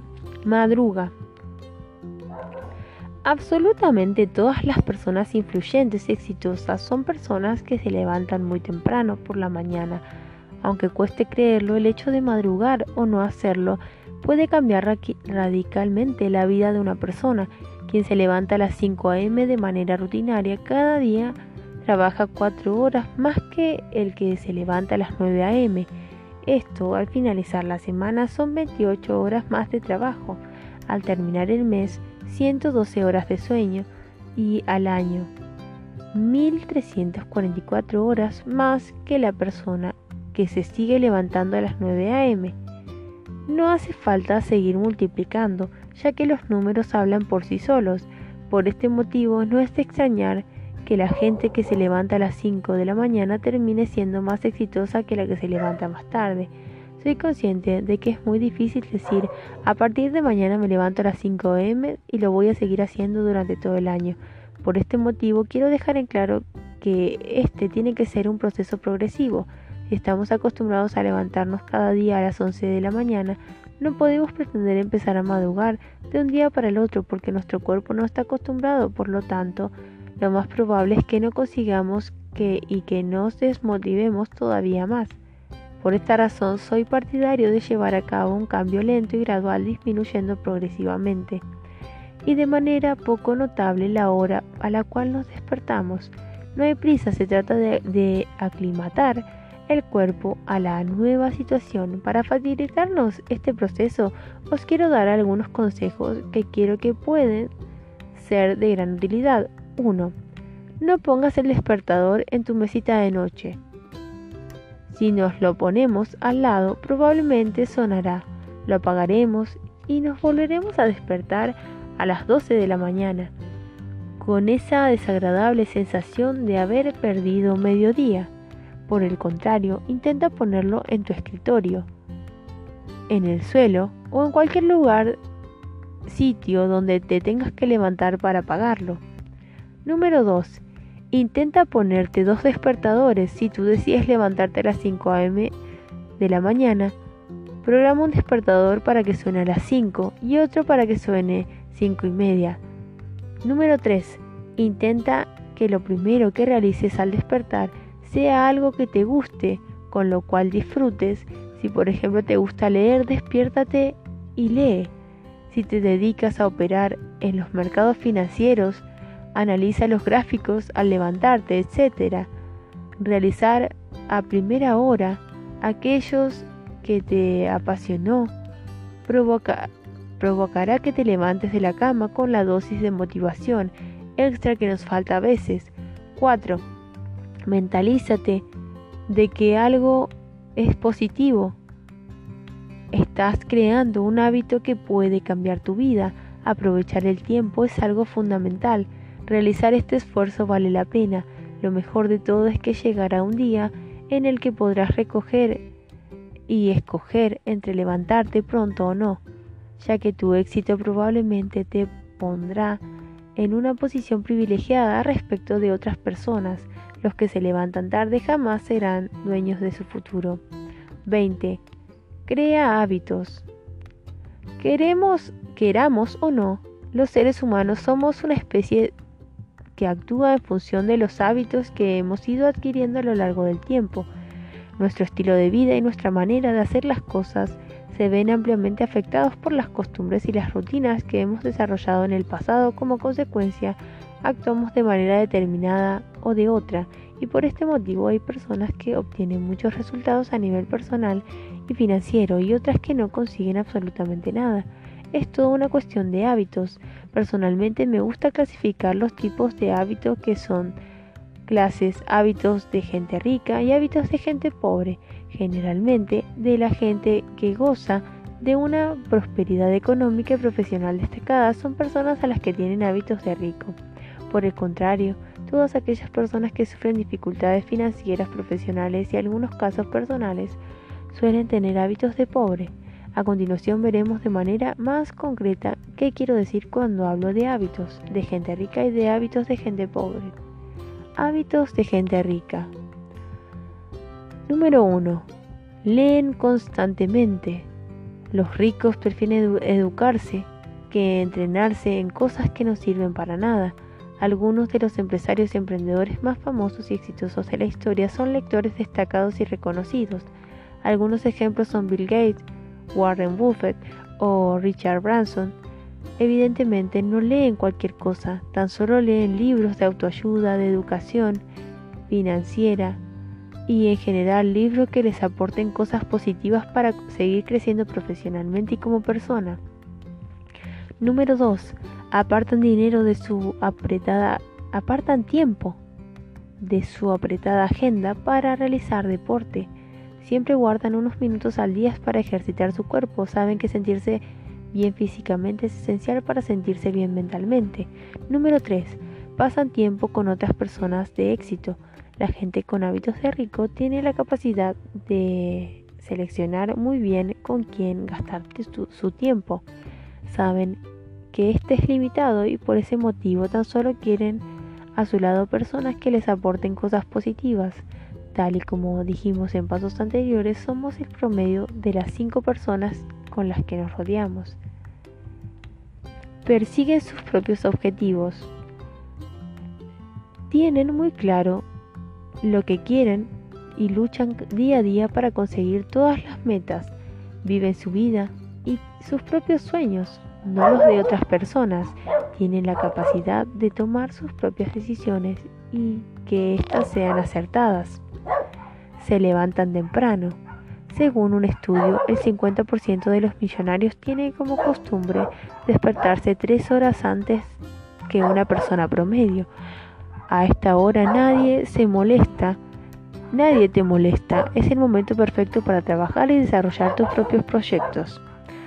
Tienen varias fuentes de ingresos, no dependen tan solo de un ingreso y muchos menos proveniente de un salario la gente rica tiene una red de ingresos pasivos que le permite obtener grandes beneficios que tengan que, estar activamente trabajando para conseguirlo. Algunos ejemplos de cómo consiguen este tipo de ingresos son las inversiones, los bienes raíces o los negocios propios. Tienen mentores.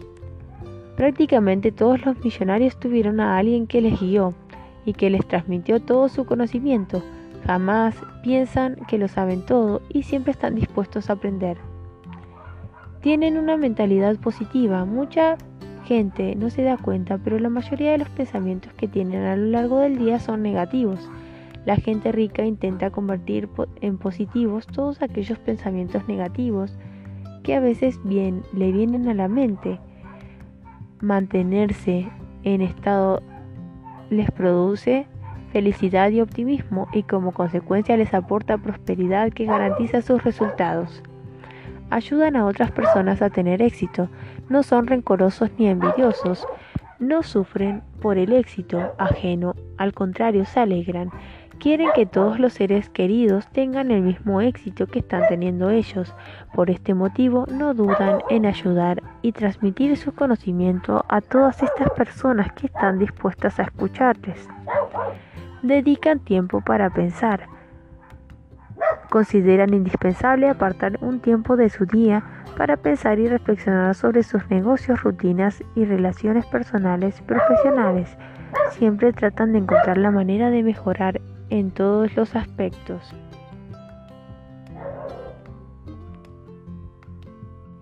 Hábitos de pobre. Piensan que los ricos son malos.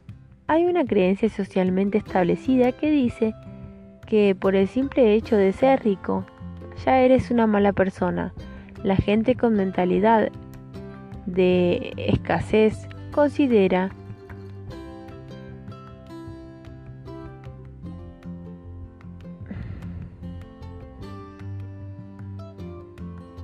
de alguna manera esta creencia como cierta y se limitan a expandirla y hacerla visible en la mayoría de sus comentarios. Prefiero ser feliz y pobre antes de ser rico e infeliz, comentan. Esto es lo que dicen muchísimas personas pobres.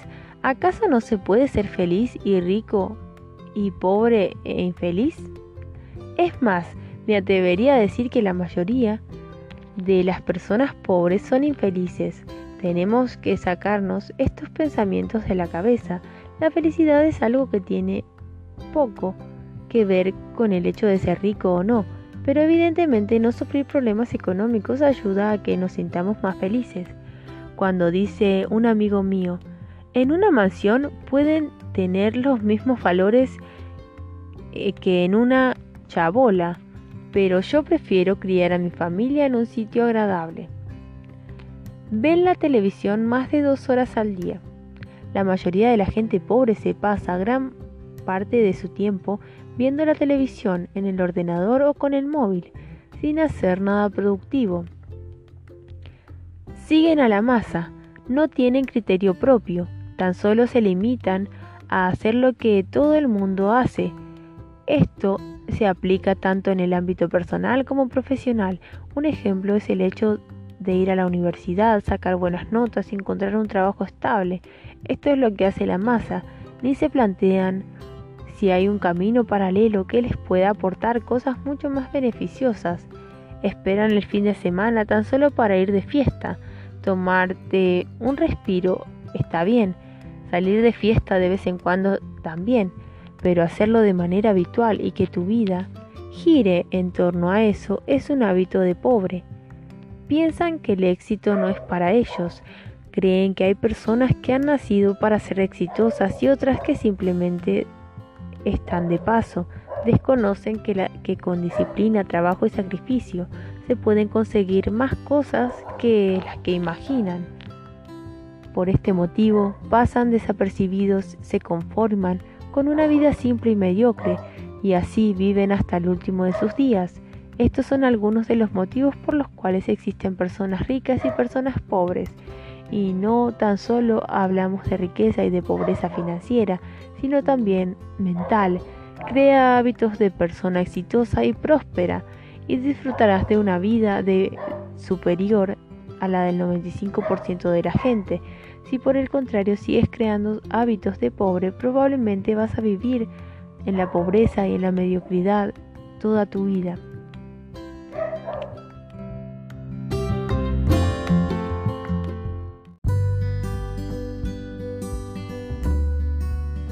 21.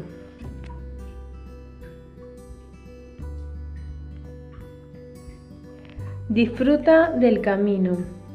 Mucha gente cae en el error de pensar que el sufrimiento, el malestar y las decepciones van a ser algo constante durante el camino y lo recorremos hacia nuestras metas u objetivos y que solo vamos a poder disfrutar cuando hayamos conseguido eh, todo lo que nos hemos propuesto. Esta creencia es algo que no comparto en lo absoluto. Precisamente, una de las condiciones para lograr el éxito personal y profesional es disfrutar todos y cada uno de nuestros pasos que vamos tomando sin este requisito indispensable, va a ser muy difícil conseguir cada cosa ya que disfrutamos y aprendemos el camino. Este nos va a echar hacia un lado y muy posiblemente no seremos capaces de retomarlo. El hecho de aprender a disfrutar del camino tiene una fuerte relación con sentir una pasión inmensa por aquello que hacemos cuando sentimos pasión por algo no nos importa dedicarle todo el tiempo nuestro. Esto nos produce un estado de felicidad que es el que genera que el trabajo se convierta en algo que amamos y que como consecuencia nos lleva a alcanzar los resultados irracionales de una manera muy práctica que suelo utilizar para saber si realmente lo que hago es algo que me produce pasión es realizarme en la siguiente pregunta. Si el dinero dejase de ser algo importante y no fuese indispensable para disponer de una buena calidad de vida, ¿seguiría haciendo esto que hago? Si la respuesta es que sí, entonces es que tengo pasión por el proyecto o el negocio que estoy llevando a cabo. Debemos tener muy en claro que la experiencia es mucho más divertida y apasionante que la mediocridad. La experiencia no es obtener mucho, no es querer llegar a ser el hombre más rico del mundo. La excelencia es disfrutar del camino dando el máximo de ti mismo. A cada instante, cada día, los resultados y la abundancia tan solo son consecuencia que podemos hacer un símil con una persona que sube la montaña más alta del mundo. Esa persona sube la montaña porque quiere y porque disfruta escalando. No la obliga a nadie, pero para alcanzar la cima tiene que realizar cada movimiento de manera excelente, ya que un paso en falso podría poner en riesgo su vida. Y por lo tanto la consecución de su meta y si esa persona tuviese que realizar este esfuerzo, por obligación probablemente jamás lograría su objetivo, porque el sacrificio que tiene que llevar a cabo es tan grande que su buena dosis de motivación, pasión y compromiso sería prácticamente imposible de conseguirlo. Una de las razones por las que muchas personas no obtienen ni la ni van a obtener jamás aquello que se proponen es porque están obsesionadas con los resultados, olvidando por completo el proceso necesario para alcanzarlos durante la llave para obtener la felicidad es querer hacer mucho dinero y ser el más rico del barrio para poder comprarte aquel coche o aquella casa de tus sueños de tal manera aparentar delante de tus vecinos y amigos, siendo siento decirte que aunque finalmente lo consigas, no vas a ser feliz. La llave de la felicidad está en disfrutar del camino en recorrer esa milla extra, en realizar absolutamente cada paso de la manera más perfecta que puedas, tan solo de este modo podremos alcanzar todo aquello que tengamos en mente y ser la persona próspera y triunfadora que siempre soñamos. 22. Ayuda a los demás.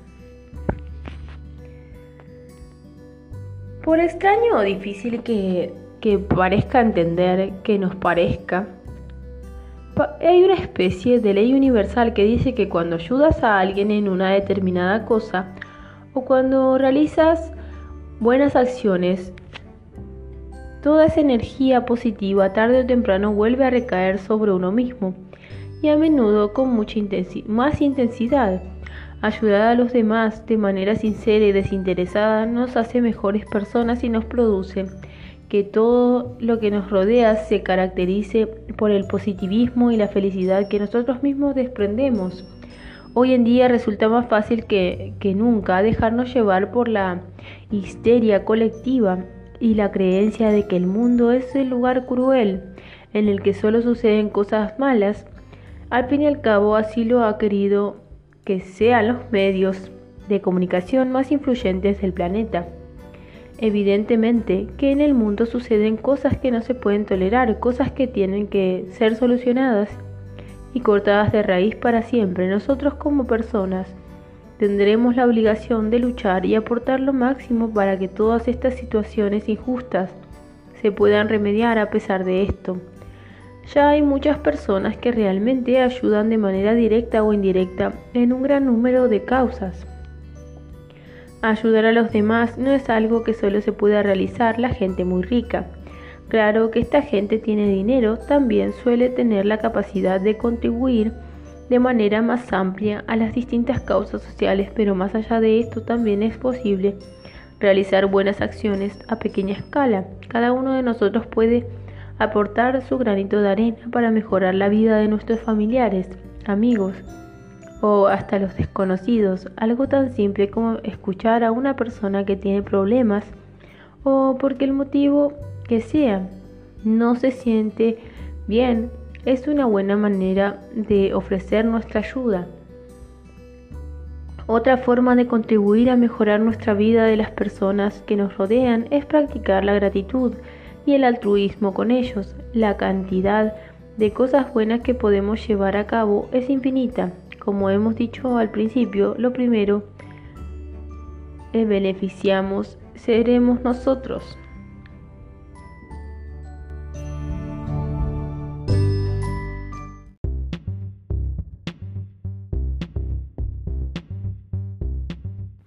Veintitrés.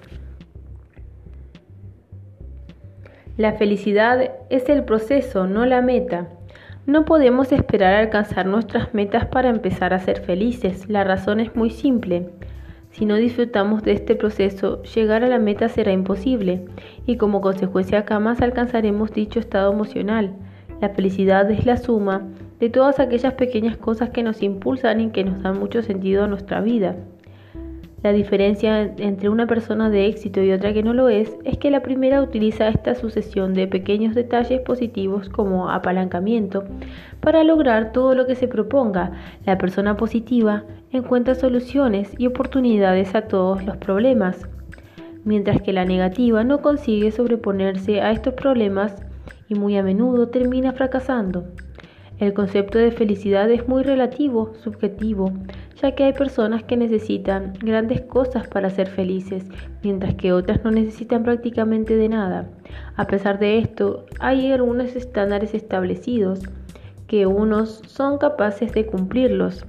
Nos resultará mucho más fácil sentirnos bien con nosotros mismos y como consecuencia nuestra vida también será más emocionante y productiva. Algunos de estos estándares son estar enfadado con alguien que nos duele más a nosotros que a la otra persona, contrariamente a lo que creemos la mayoría de las veces. Que nos enfadamos con alguien, los principales perjudicados somos nosotros mismos. Intentar analizar el motivo del enfado y a continuación valora si realmente vale la pena estar enfadado para seguir progresando. Es realmente indispensable que nos sintamos bien con las personas que nos rodean. Las personas felices se caracterizan por no guardar rencor. El segundo punto. Estoy bien siendo como soy. Tenemos que vigilar con, con esta afirmación. Puede ser cierta en determinados aspectos de nuestra vida, pero tiene una connotación muy negativa cuando nos lleva a un estado de conformismo esta frase es peligrosa cuando se utiliza como excusa para no seguir avanzando hasta la consecución de nuestros objetivos y metas. Si empleamos el ya estoy bien siendo como soy para seguir en nuestra zona de confort, no podremos disfrutar del proceso hacia el éxito, porque directamente no habrá proceso. Seamos consecuentes cada vez que pronunciemos estas palabras. Otro punto es tener el control de nuestra vida. Es posible que alguien que esté viviendo la vida de otra persona o que no tenga el control de su propia vida sea feliz y por ese motivo primeramente debemos agarrar el toro por los cuernos y empezar a actuar según nuestro propio criterio. Solo así podremos disfrutar del camino. Otro punto, eliminar las preocupaciones. Según un estudio, el 90% de las preocupaciones que tenemos en nuestra mente jamás llegan a producirse personalmente. Este dato me dejó impactado. Esto quiere decir que el 90% de las cosas negativas que pensamos a diario nos van a suceder. La reflexión es clara. Imagínate cómo puede cambiar nuestra vida si somos capaces de entender que preocuparnos demasiado por las cosas que nos rodean tan solo sirve para crearnos un estado de nerviosismo, de nerviosismo y estrés que no nos lleva a ninguna parte. Debemos romper esa barrera mental inútil que en muchas ocasiones nos impide prosperar. Si lo logramos, muy probablemente seremos un 90% más productivos y más felices. Y último punto, considerar los fracasos como un aprendizaje.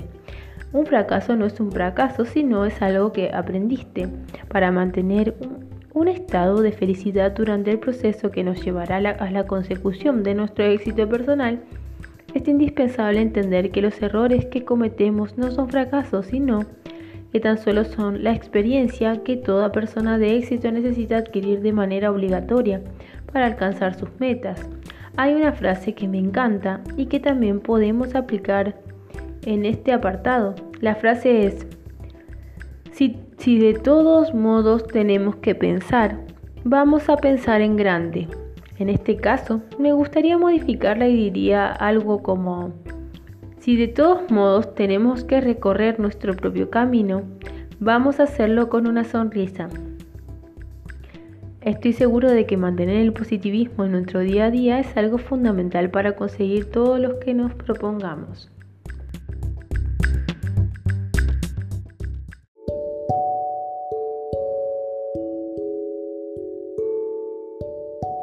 ¿24?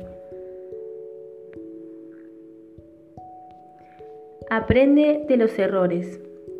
Cuando el dicho dice la experiencia es un grado, yo le añadiría que la experiencia tan solo es un grado cuando aceptamos y entendemos los errores cometidos en el pasado y los utilizamos como aprendizaje para afrontar el presente y el futuro. Las personas que son incapaces de corregir sus errores se pasan toda la vida fallando en las mismas cosas, como consecuencia son incapaces de avanzar y a menudo echan la culpa a la sociedad, a la crisis, a las personas o a mil cosas.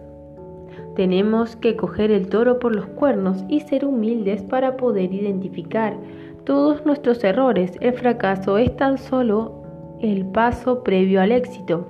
Por desgracia, en los países latinos y de habla hispana, el caso, el fracaso no está aceptado. Cometer errores es algo que la sociedad no perdona y tal como los enseñan bien temprano la escuela, el chico y la chica que falla es el malo de la película. Pero no tan solo en la escuela. ¿Cuántas veces has escuchado a tus padres y a tus abuelos decir, no subas al árbol porque te vas a caer? No salgas a la calle porque te vas a resfriar. O saca buenas notas porque si no tendrás un futuro mediocre. Resulta que para ellos caerte, resfriarte o sacar malas notas es un fracaso absoluto, casi imperdonable. Evidentemente los niños crecen temerosos con miedo a fracasar. Al fin y al cabo, es lo que les han enseñado. Contrariamente a esto, es la cultura americana la cual se valora antes el número de fracasos que se han sufrido en su vida, que por ejemplo los estudios universitarios que uno pueda tener. El motivo es simple, saben que la experiencia es mucho más valiosa que todos los títulos que poseen. A continuación os muestro un fragmento del libro Crear o Morir de Andrés Oppenheimer, en el que vemos reflejado clarísimamente esto que estamos comentando. Una de las cosas que más me llamó la atención durante mis visitas a Silicon Valley fue la naturalidad con la que la gente habla de sus fracasos.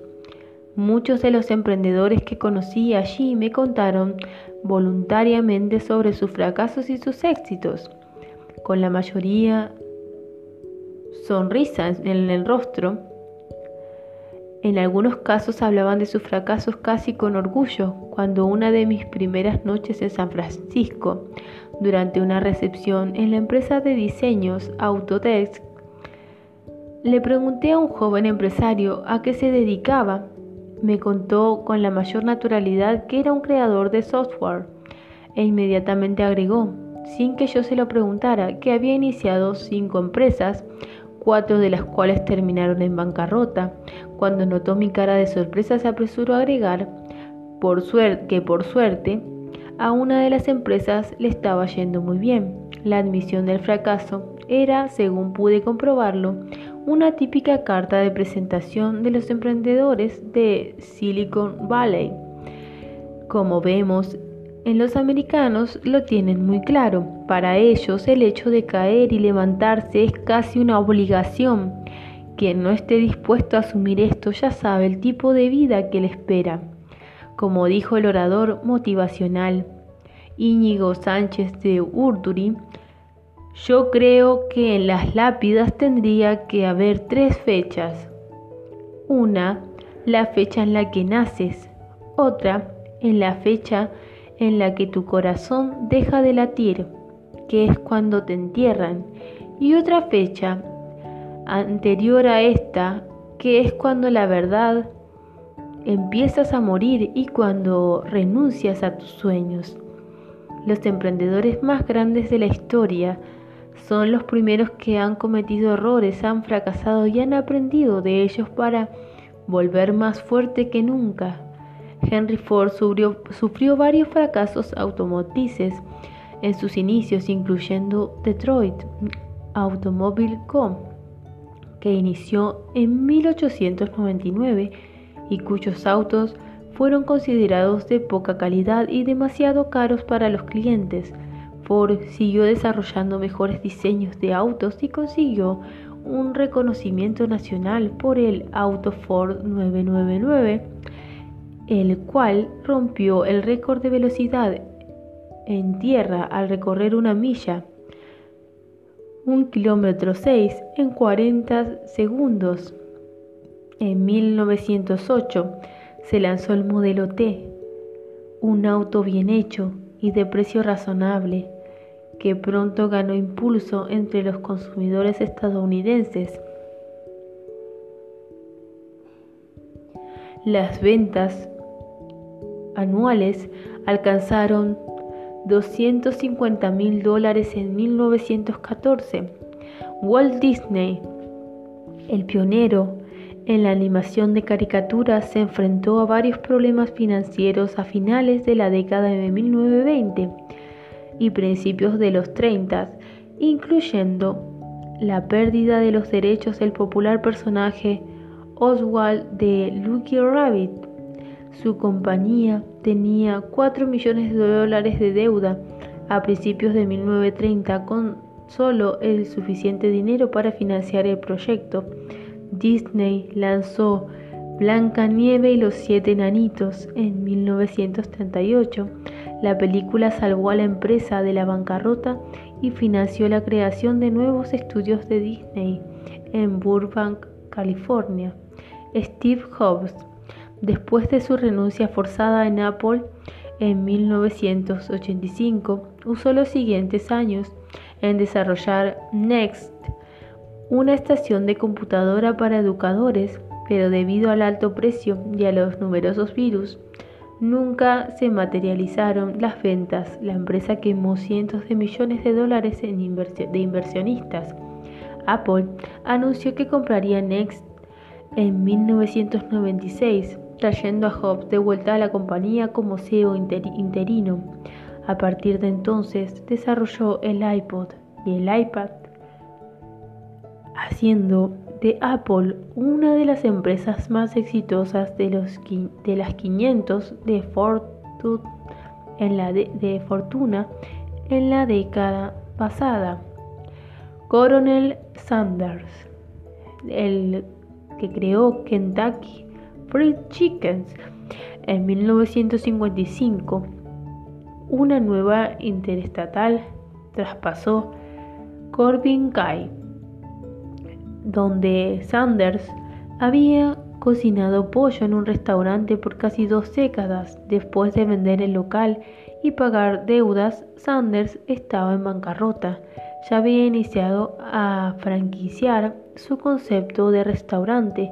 Apostó por dedicarse a tiempo completo a vender franquicias y en cinco años tenía 190, 190 franquiciarios y 400 locales de KFC. Mary Kay Ash, después de 25 años de vender en Stanley Home Products, renunció en 1963, frustrada porque la empresa no consideraba sus promociones.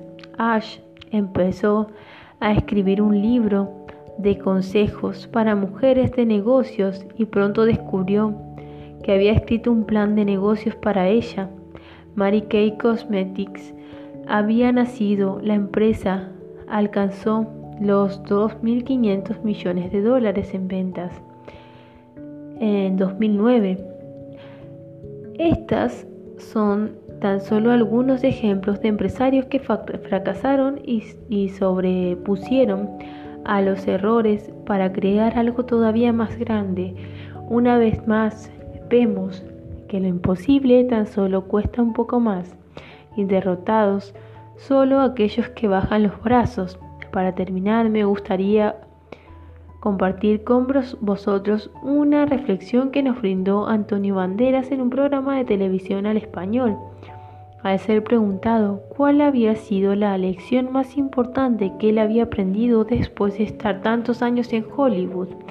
La respuesta fue la siguiente. Quizás el haber roto muchos mitos, el darse uno cuenta de que las cosas se pueden conseguir, de que no hay sueños imposibles. Esto es un mensaje que trato de trasladar siempre a la gente joven. Si yo lo he conseguido, cualquiera lo puede conseguir. Se trata de trabajar y de, y de soñar muy fuerte y después de tener la capacidad de sacrificio para irte al lugar, empeñarte y trabajar y levantarte siempre. Eso los americanos lo tienen clarísimo. No existe un fracaso total. Mira, hace un par de años, en una de las fiestas que se dio después de los Oscar en Hollywood, se me acercó un joven y me dijo que le encantaban mis películas. Yo se lo agradecí y a continuación el joven me preguntó, ¿y tú sabes quién soy yo? Y yo le dije, ay, no sé, a lo que replicó, yo fundé una compañía que se llama Uber. Al día siguiente miré el valor de su compañía y eran 44 billones de dólares, pero me dijo una cosa, yo me he caído y, y caído y me he vuelto a caer y me he vuelto a levantar y me he vuelto a caer y cuando ya pegué fuerte con Uber, yo debía muchísimo dinero a muchísima gente y de alguna manera Viene el espíritu americano, lo tienen clarísimo. Muchos, mira, hubo unas encuestas en, en unas universidades españolas donde se les preguntaba a los estudiantes qué querían ser cuando, cuando saliesen de la universidad. El 75% de los estudiantes querían ser funcionarios. Esa misma encuesta se había hecho en los Estados Unidos y el 75% querían ser emprendedores, es decir, dueños de sus propias vidas. No querían estar en una oficina con un jefe por arriba, querían ser una idea, agarrar unos cuantos amigos, desarrollarla y pelearse a por ella. Y así surgen los de Facebook, los de Google, los Mac, y toda esa historia con ese espíritu, con un 75% de gente que quiere ser funcionaria, no se hace país, se hace país con gente que se la juega.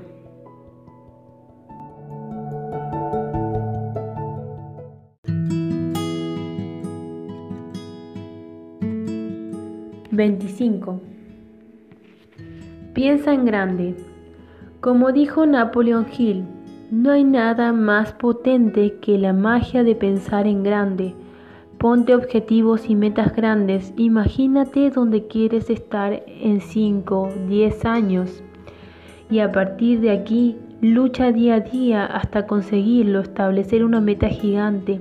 Y no trabajar para conseguirla no sirve de nada. Tienes que luchar cada día como si ese día dependiese de tu éxito final. Willie Smith nos dice,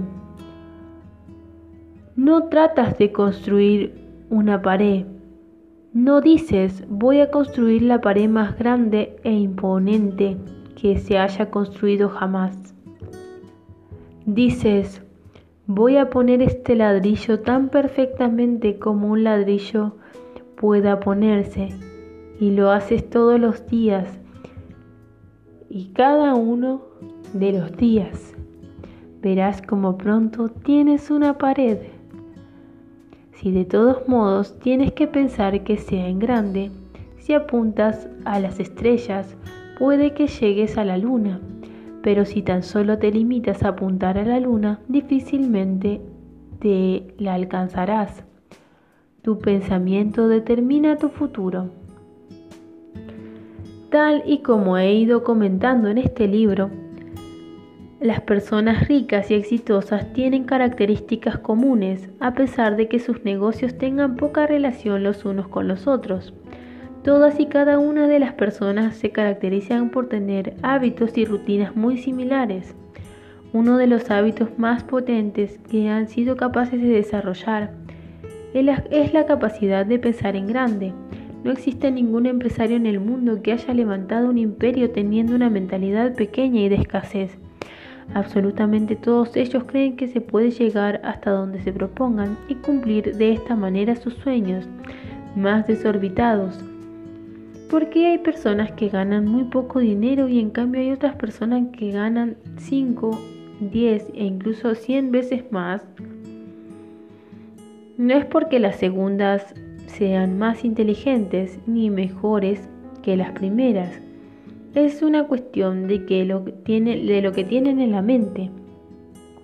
Las personas que ganan más dinero tienen un pensamiento, unos sueños y unas metas que son 5, 10 o, o 100 veces más optimistas que lo de las personas que ganan poco dinero. La única manera de lograr cosas importantes es pensando en grande.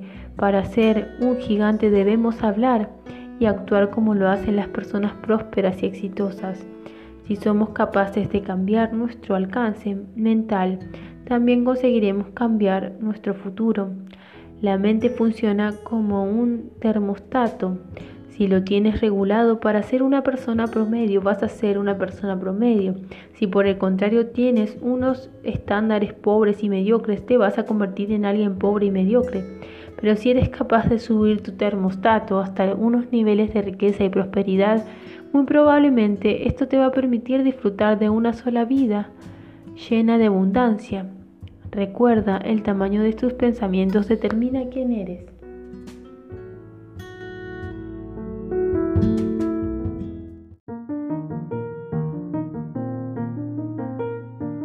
Bendiceis. No te conformes. ¿Cuántas veces te han recomendado que encuentres un trabajo estable? ¿En cuántas ocasiones te han recordado que tus sueños son prácticamente imposibles y que a lo, mejor, lo mejor es que te aterrices y vivas la vida que te ha tocado vivir? Probablemente miles de veces este tipo de consejos, aunque la mayoría de veces vienen de alguien que lo dice de buena fe, no dejan de ser palabras pronunciadas por una mente pobre y conformista. El conformista se encuentra cómodo haciendo lo justo y necesario para poder vivir, se limita a cumplir con su tarea de trabajo y fuera de él. Tan solo espera el fin de semana para poder desconectar y sentarse delante del televisor. No tiene la necesidad de leer, de educarse financieramente, de progresar, de emprender su propio negocio, de dejar de depender de su jefe, de tener el control de su vida dar las gracias por todo lo que tenemos hoy y valorar las personas que nos rodean es algo que debemos cumplir sin excepción. Sin embargo, no podemos confundir esto con el hecho de conformarnos con lo que tenemos. Una vida mucho mejor nos está esperando si decidimos salir de nuestra zona de confort. Personalmente, siempre he pensado que dejar de ser una persona conformista guarda una gran relación con el grado de motivación que uno mismo sea capaz de desarrollar. Salir de la zona de confort no es algo fácil. Allí estamos bien y nos sentimos seguros. Fuera de esta zona nos encontramos con un mundo completamente desconocido, el cual nos atemoriza con tan solo pensarlo. Para superar esta barrera debemos sentir algo muy fuerte, debemos tener un gran impulso tan grande que nos permita dar como mínimo el primer paso y este se consigue teniendo una gran motivación y unas ganas excepcionales para llevar adelante un proyecto o el negocio que estemos desarrollando en ese momento. Desde pequeños nos enseñan la multitud de conocimiento, pero no nos enseñan a confiar en nosotros mismos, en nuestra sociedad, creer en nosotros mismos y tener muy claro lo que queremos es a menudo tildado de prepotencia, como ya hemos dicho anteriormente, prácticamente nos imponen que lo que tenemos que hacer es trabajar duro, sacrificarnos y aceptar nuestro destino. Todos aquellos que nos sentimos y nos atrevimos a soñar despierto no estamos bien vistos y como consecuencia dejamos de ser un buen ejemplo para muchos de nuestros familiares y conocidos. La gran mayoría de ellos están y van a estar siempre en la zona de confort. Ese entorno es el que se conocen y dominan en él las cosas que resultan habituales y cómodas, sean agradables o no. Cuando aceptamos que nuestro jefe grite y nos insulte, que no servimos para nada, o con o sin motivo, estamos aceptando también nuestra zona de confort. Cuando cada mañana nos vemos involucrados en un atasco de dos horas antes de llegar al trabajo, seguimos alimentando nuestra zona de confort. Estos son tan solo dos ejemplos, pero como habrás podido comprobar, hay multitud de ellos. Nuestros hábitos, nuestras rutinas, nuestros conocimientos y nuestras actitudes y comportamientos forman parte también de nuestra zona de confort. Más allá de, de esta, encontramos lo que llamo la zona del estás loco. Esta es una de las barreras más contradictorias y difíciles de superar. Por un lado te encuentras con algunas personas desconocidas que aparentemente tienen lo que cualquier ser humano le gustaría tener. Son exitosas y disfrutan de la calidad de vida y de una prosperidad envidiable. Esas personas son las que te animan a sobrepasar la zona del estás loco y seguir avanzando argumentándote que siempre existe una vida mejor. Por otro lado están aquellas personas, la mayoría de los familiares y conocidos, que insisten que, en que pongas los pies sobre el suelo y que sigas con lo que ellos creen que es correcto. Es decir, que continúen lo que han hecho generación tras generación. Esto es uno de los momentos clave porque a quien decidas hacer caso, tu vida va a formar una dirección u otra. Si estás leyendo este libro, probablemente tienes claro hacia dónde quieres enfocar tu vida. A todas aquellas personas que decidan sobreponer a la zona del estás loco y romper con lo establecido les espera una zona de prosperidad. Este es el punto en el que ya hemos sido capaces de desarrollar la habilidad de solo tener en cuenta las opiniones de aquellas personas a las cuales no queremos parecer. Aquí es donde empezamos a desarrollar nuestros proyectos más ambiciosos y donde no hay marcha atrás. Nuestra mente ya ha cambiado y se ha elevado a otro nivel. Finalmente entramos en las fases de éxito y de la abundancia. Esta llega cuando empezamos a alcanzar los objetivos y las metas que nos habíamos propuesto desde un principio. Es un punto en que la satisfacción es máxima y en que curiosamente nos damos cuenta que la zona de confort no ha desaparecido simplemente, sino que se ha extendido. Ahora nuestra zona de confort ha cambiado para siempre y se caracteriza por ser un sitio en el cual predomina la prosperidad, la riqueza personal y financiera. 27. Cuando pienses, hazlo. Este es uno de los consejos más útiles que existen. Básicamente consiste en que en actuar justamente en el mismo instante en que nos pasa una idea por la cabeza. A simple vista puede parecer algo loco, puede parecer de alguna manera incluso imposible, pero es uno de los pasos esenciales si queremos alcanzar el éxito. Cuando te pase una idea por la cabeza, primero de todo apúntala donde sea en un cuaderno y a continuación empieza a materializarla. Puede que sea una idea de negocio, por ejemplo, no pasa nada, empieza igual. Simplemente redacta cómo va a ser el negocio, pero hazlo en el momento. Grandes ideas jamás han visto la luz por el simple hecho de pensar. Yo ya lo haré o después lo hago. Los seres humanos somos espectaculares, tenemos mentes en lo que podemos crear cosas inimaginables siempre y cuando lo tengamos entrenado para ello. Nuestro cerebro, sin embargo, también tendemos a olvidar con todo con facilidad. Por eso es necesario notar cuando se nos viene una idea. Es por este motivo eh, que el hecho de pensar y el de actuar tienen que ser fuertemente relacionados. Pensamiento sin acción no produce absolutamente nada, pero acción sin pensamiento tampoco. En muchas ocasiones la línea que separa el éxito del fracaso es el dejar las cosas para luego. Si cuando lees esto te sientes identificado, estás de enhorabuena, porque hoy mismo puedes empezar a cambiar tu manera de hacer las cosas. Puede que a priori esto te parezca algo que no sirve para nada, que, lo primero que te venga a la mente sea, ¿qué más da hacerlo ahora o después si lo voy a hacer igual? Permíteme decirte que si estás teniendo este pensamiento todavía tienes una mentalidad de escasez. Las personas de éxitos más grandes de la historia se toman una se forjaron siguiendo la filosofía del hacer las cosas hoy y no mañana. Si me dejas hacerte una confesión, te diré que Lecturas Millonarias, la cuenta de Instagram, donde tengo creada mi marca personal, nació como una idea repentina que se puso por escrito prácticamente al momento. Esto me permitió escribir todo lo que tenía en la cabeza en aquel preciso instante y como consecuencia sentó las bases de algo que está siendo espectacular. Al momento de escribir este libro en Lecturas Millonarias estamos transmitiendo conocimientos a más de 150.000 personas en todo el mundo, sin en lugar de redactar mis ideas cuando se me pasaron por la cabeza, hubiese esperado a hacerlo hasta más tarde, estoy prácticamente seguro que hoy la empresa no habría alcanzado la dimensión. Uno de los principales objetivos es aprender a ser extraordinarios. Tenemos que empezar por el principio y todo gran proyecto nace de la suma del pensamiento y la acción. Recuerda, cuando lo pienses, hazlo. 28. Sé generoso.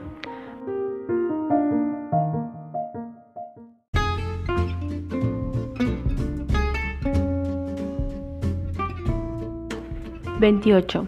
Sé generoso. A veces, por querer llevarnos las migajas, terminamos perdiendo todo el pastel. La generosidad tiene algo de relación con el hecho de ayudar a las otras personas. Se cumple la misma ley universal.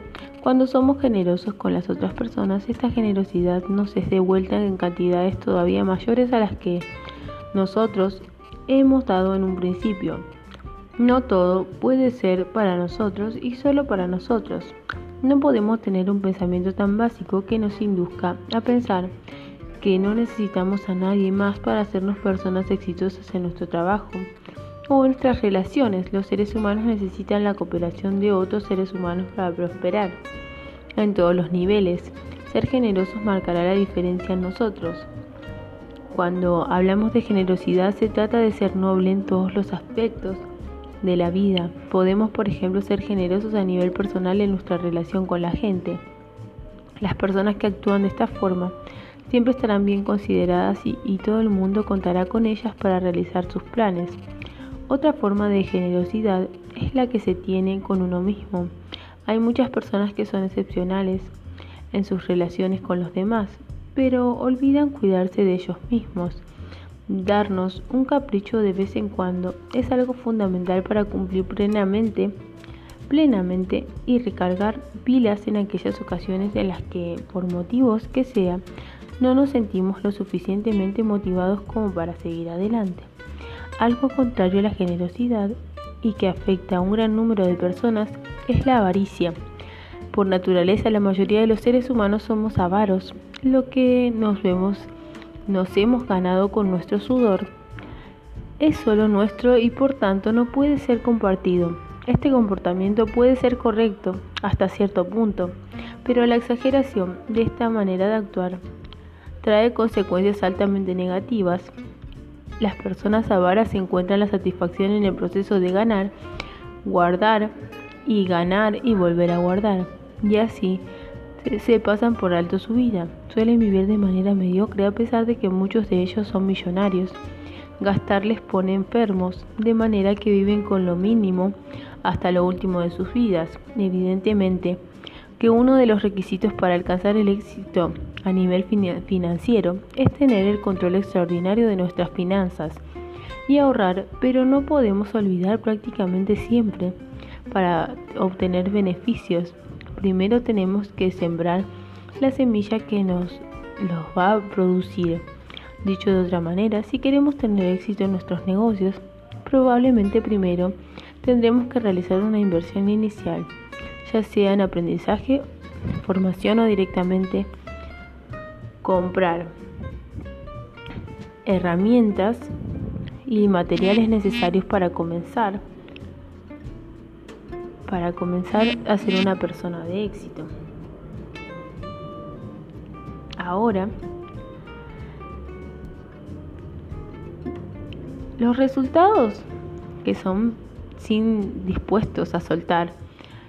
Un chavo de nuestro bolsillo no conduce a ningún triunfo. Sé generoso con las personas que te rodean, contigo mismo y también traslada esta generosidad a tus negocios. Estás siendo un poco más cerca de conseguir tus metas personales y profesionales.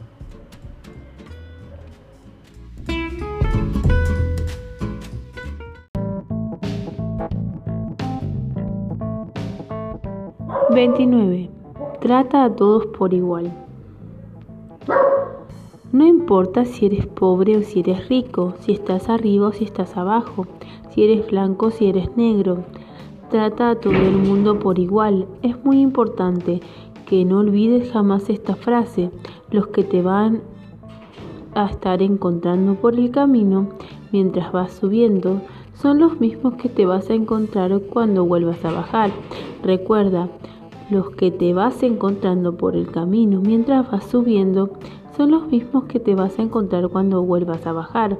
No dejes nunca de evolucionar, pero siempre sé fiel a tus principios. Recuerda de dónde vienes y quién te ayudó y creyó en ti cuando todavía no eras nadie. Por desgracia vivimos en un mundo en el cual la mayoría de las veces y para muchas personas se aplica la norma del tanto tienes, tanto vales. Tenemos que ser capaces de desarrollar la habilidad para detectar este tipo de personas. Alguien que siga la norma del tanto tienes, tanto vales, no nos sirve. Debemos eliminar este tipo de gente de nuestra vida, porque a las buenas siempre van a estar ahí, pero cuando lleguen los malos tiempos van a desaparecer tan rápido como han llegado. La humildad es una de las cualidades más importantes que desde mi punto de vista cualquier persona debe poseer. Existe una creencia que cuenta que el dinero convierte a la mayoría de las personas en seres arrogantes y prepotentes. Pero tal y como dice Warren Buffett, el dinero tan solo genera los comportamientos que ya tenían antes de ser rico. Quien era un imbécil siendo pobre, ahora tan solo es alguien todavía más imbécil pero con dinero. Por el contrario, la persona que tenía un comportamiento excepcional cuando no, poseía nada, ahora que disfruta de una prosperidad económica espectacular, se ha convertido en un ejemplo a seguir. Trata a todas las personas por igual. Es una cosa que todo el mundo tiene la capacidad de hacer. Sin embargo, algunas personas que no practican este arte de la humildad como algo, como algo cotidiano, la humildad se basa en no estar sentado en el yo. Siempre que realicemos una acción y queramos ser nobles con las personas implicadas en esta acción, lo primero que debemos hacer es ponernos en su lugar y ser capaces de empatizar con ellas para prever ¿Cómo van a reaccionar a nuestras palabras? Debemos desarrollar la capacidad de ponernos en la piel de las otras personas para estar preparados cuando recibamos su respuesta. De esta manera siempre iremos un paso adelante. Somos humildes cuando nos hacemos cargo de nuestras obligaciones y responsabilidades de forma oportuna y amable. Cuando tenemos que buscar la verdad y ser fieles a nosotros mismos, y a las otras personas. Evita los celos y la envidia, porque son asesinos de la personalidad. Recuerda, siempre que tratar bien a las otras personas significa comprender las necesidades de uno mismo y la de los otros. Recuerda siempre que tratar bien a las personas significa comprender las necesidades de uno mismo y las de esos otros. 30. Ten pasión por lo que haces. Dicen que cuando eliges un trabajo que te apasiona no tendrás que trabajar ni un solo día de tu vida. Cuando tienes pasión por lo que haces, muy probablemente vas a ser el mejor en eso. Es imposible llevar a cabo un proyecto exitoso cuando éste se hace por, por obligación. Cuando decidamos emprender un negocio, debe ser porque nos sale del alma, porque creemos que realmente podemos aportar algo extraordinario y porque confiamos en lo que estamos haciendo. Tener pasión por aquello que estamos desarrollando es fundamental, porque en esta pasión es la que nos va a permitir trabajar las horas que sean necesarias para que este proyecto empiece a tomar forma. Además también es algo indispensable para sobrevivir durante aquellos periodos en los cuales las cosas no salen tan bien como deberían, o en aquellos momentos en los que la motivación comienza a estar un poco debajo de lo habitual. Todos los seres humanos tenemos un talento.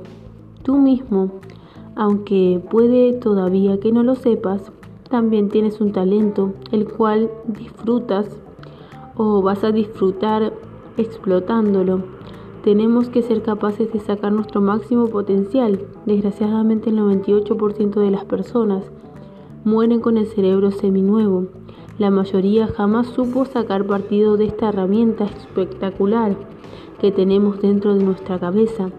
Cuando una persona se entrega apasionadamente a lo que le gusta, lo desarrolla con tal pasión que los buenos resultados y la prosperidad tan solo es una consecuencia.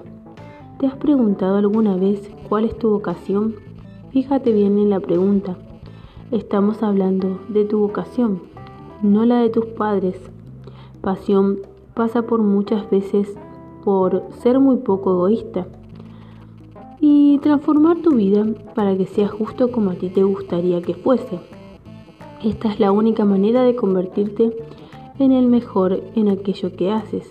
Si vives la vida de otra persona, ni vas a ser feliz ni vas a ser exitoso. La vida tiene que ser vivida. ¿Te imaginas a Steve Jobs diciendo, vaya, ahora tengo que crear un el ordenador que va a revolucionar el mundo? ¡Qué pereza! O a Miguel Ángel, el escultor renacentista. Puf, mañana tengo que hacer una escultura. Estas personas sin pasión no hubieran hecho absolutamente nada. Martin Luther King, Nelson Mandela, Benjamin Franklin, Bill Gates y en resumen, toda esa gente exitosa que cambió el mundo. Fueron personas altamente apasionadas por lo que hacían. Sueña muy fuerte y créete que puedes llegar donde te propongas. La parte más difícil no es cambiar la realidad. La verdaderamente complicado no es cambiar la realidad. Lo verdaderamente complicado es cambiar la mentalidad. Si consigues realizar este primer paso, tu vida no volverá a ser la misma.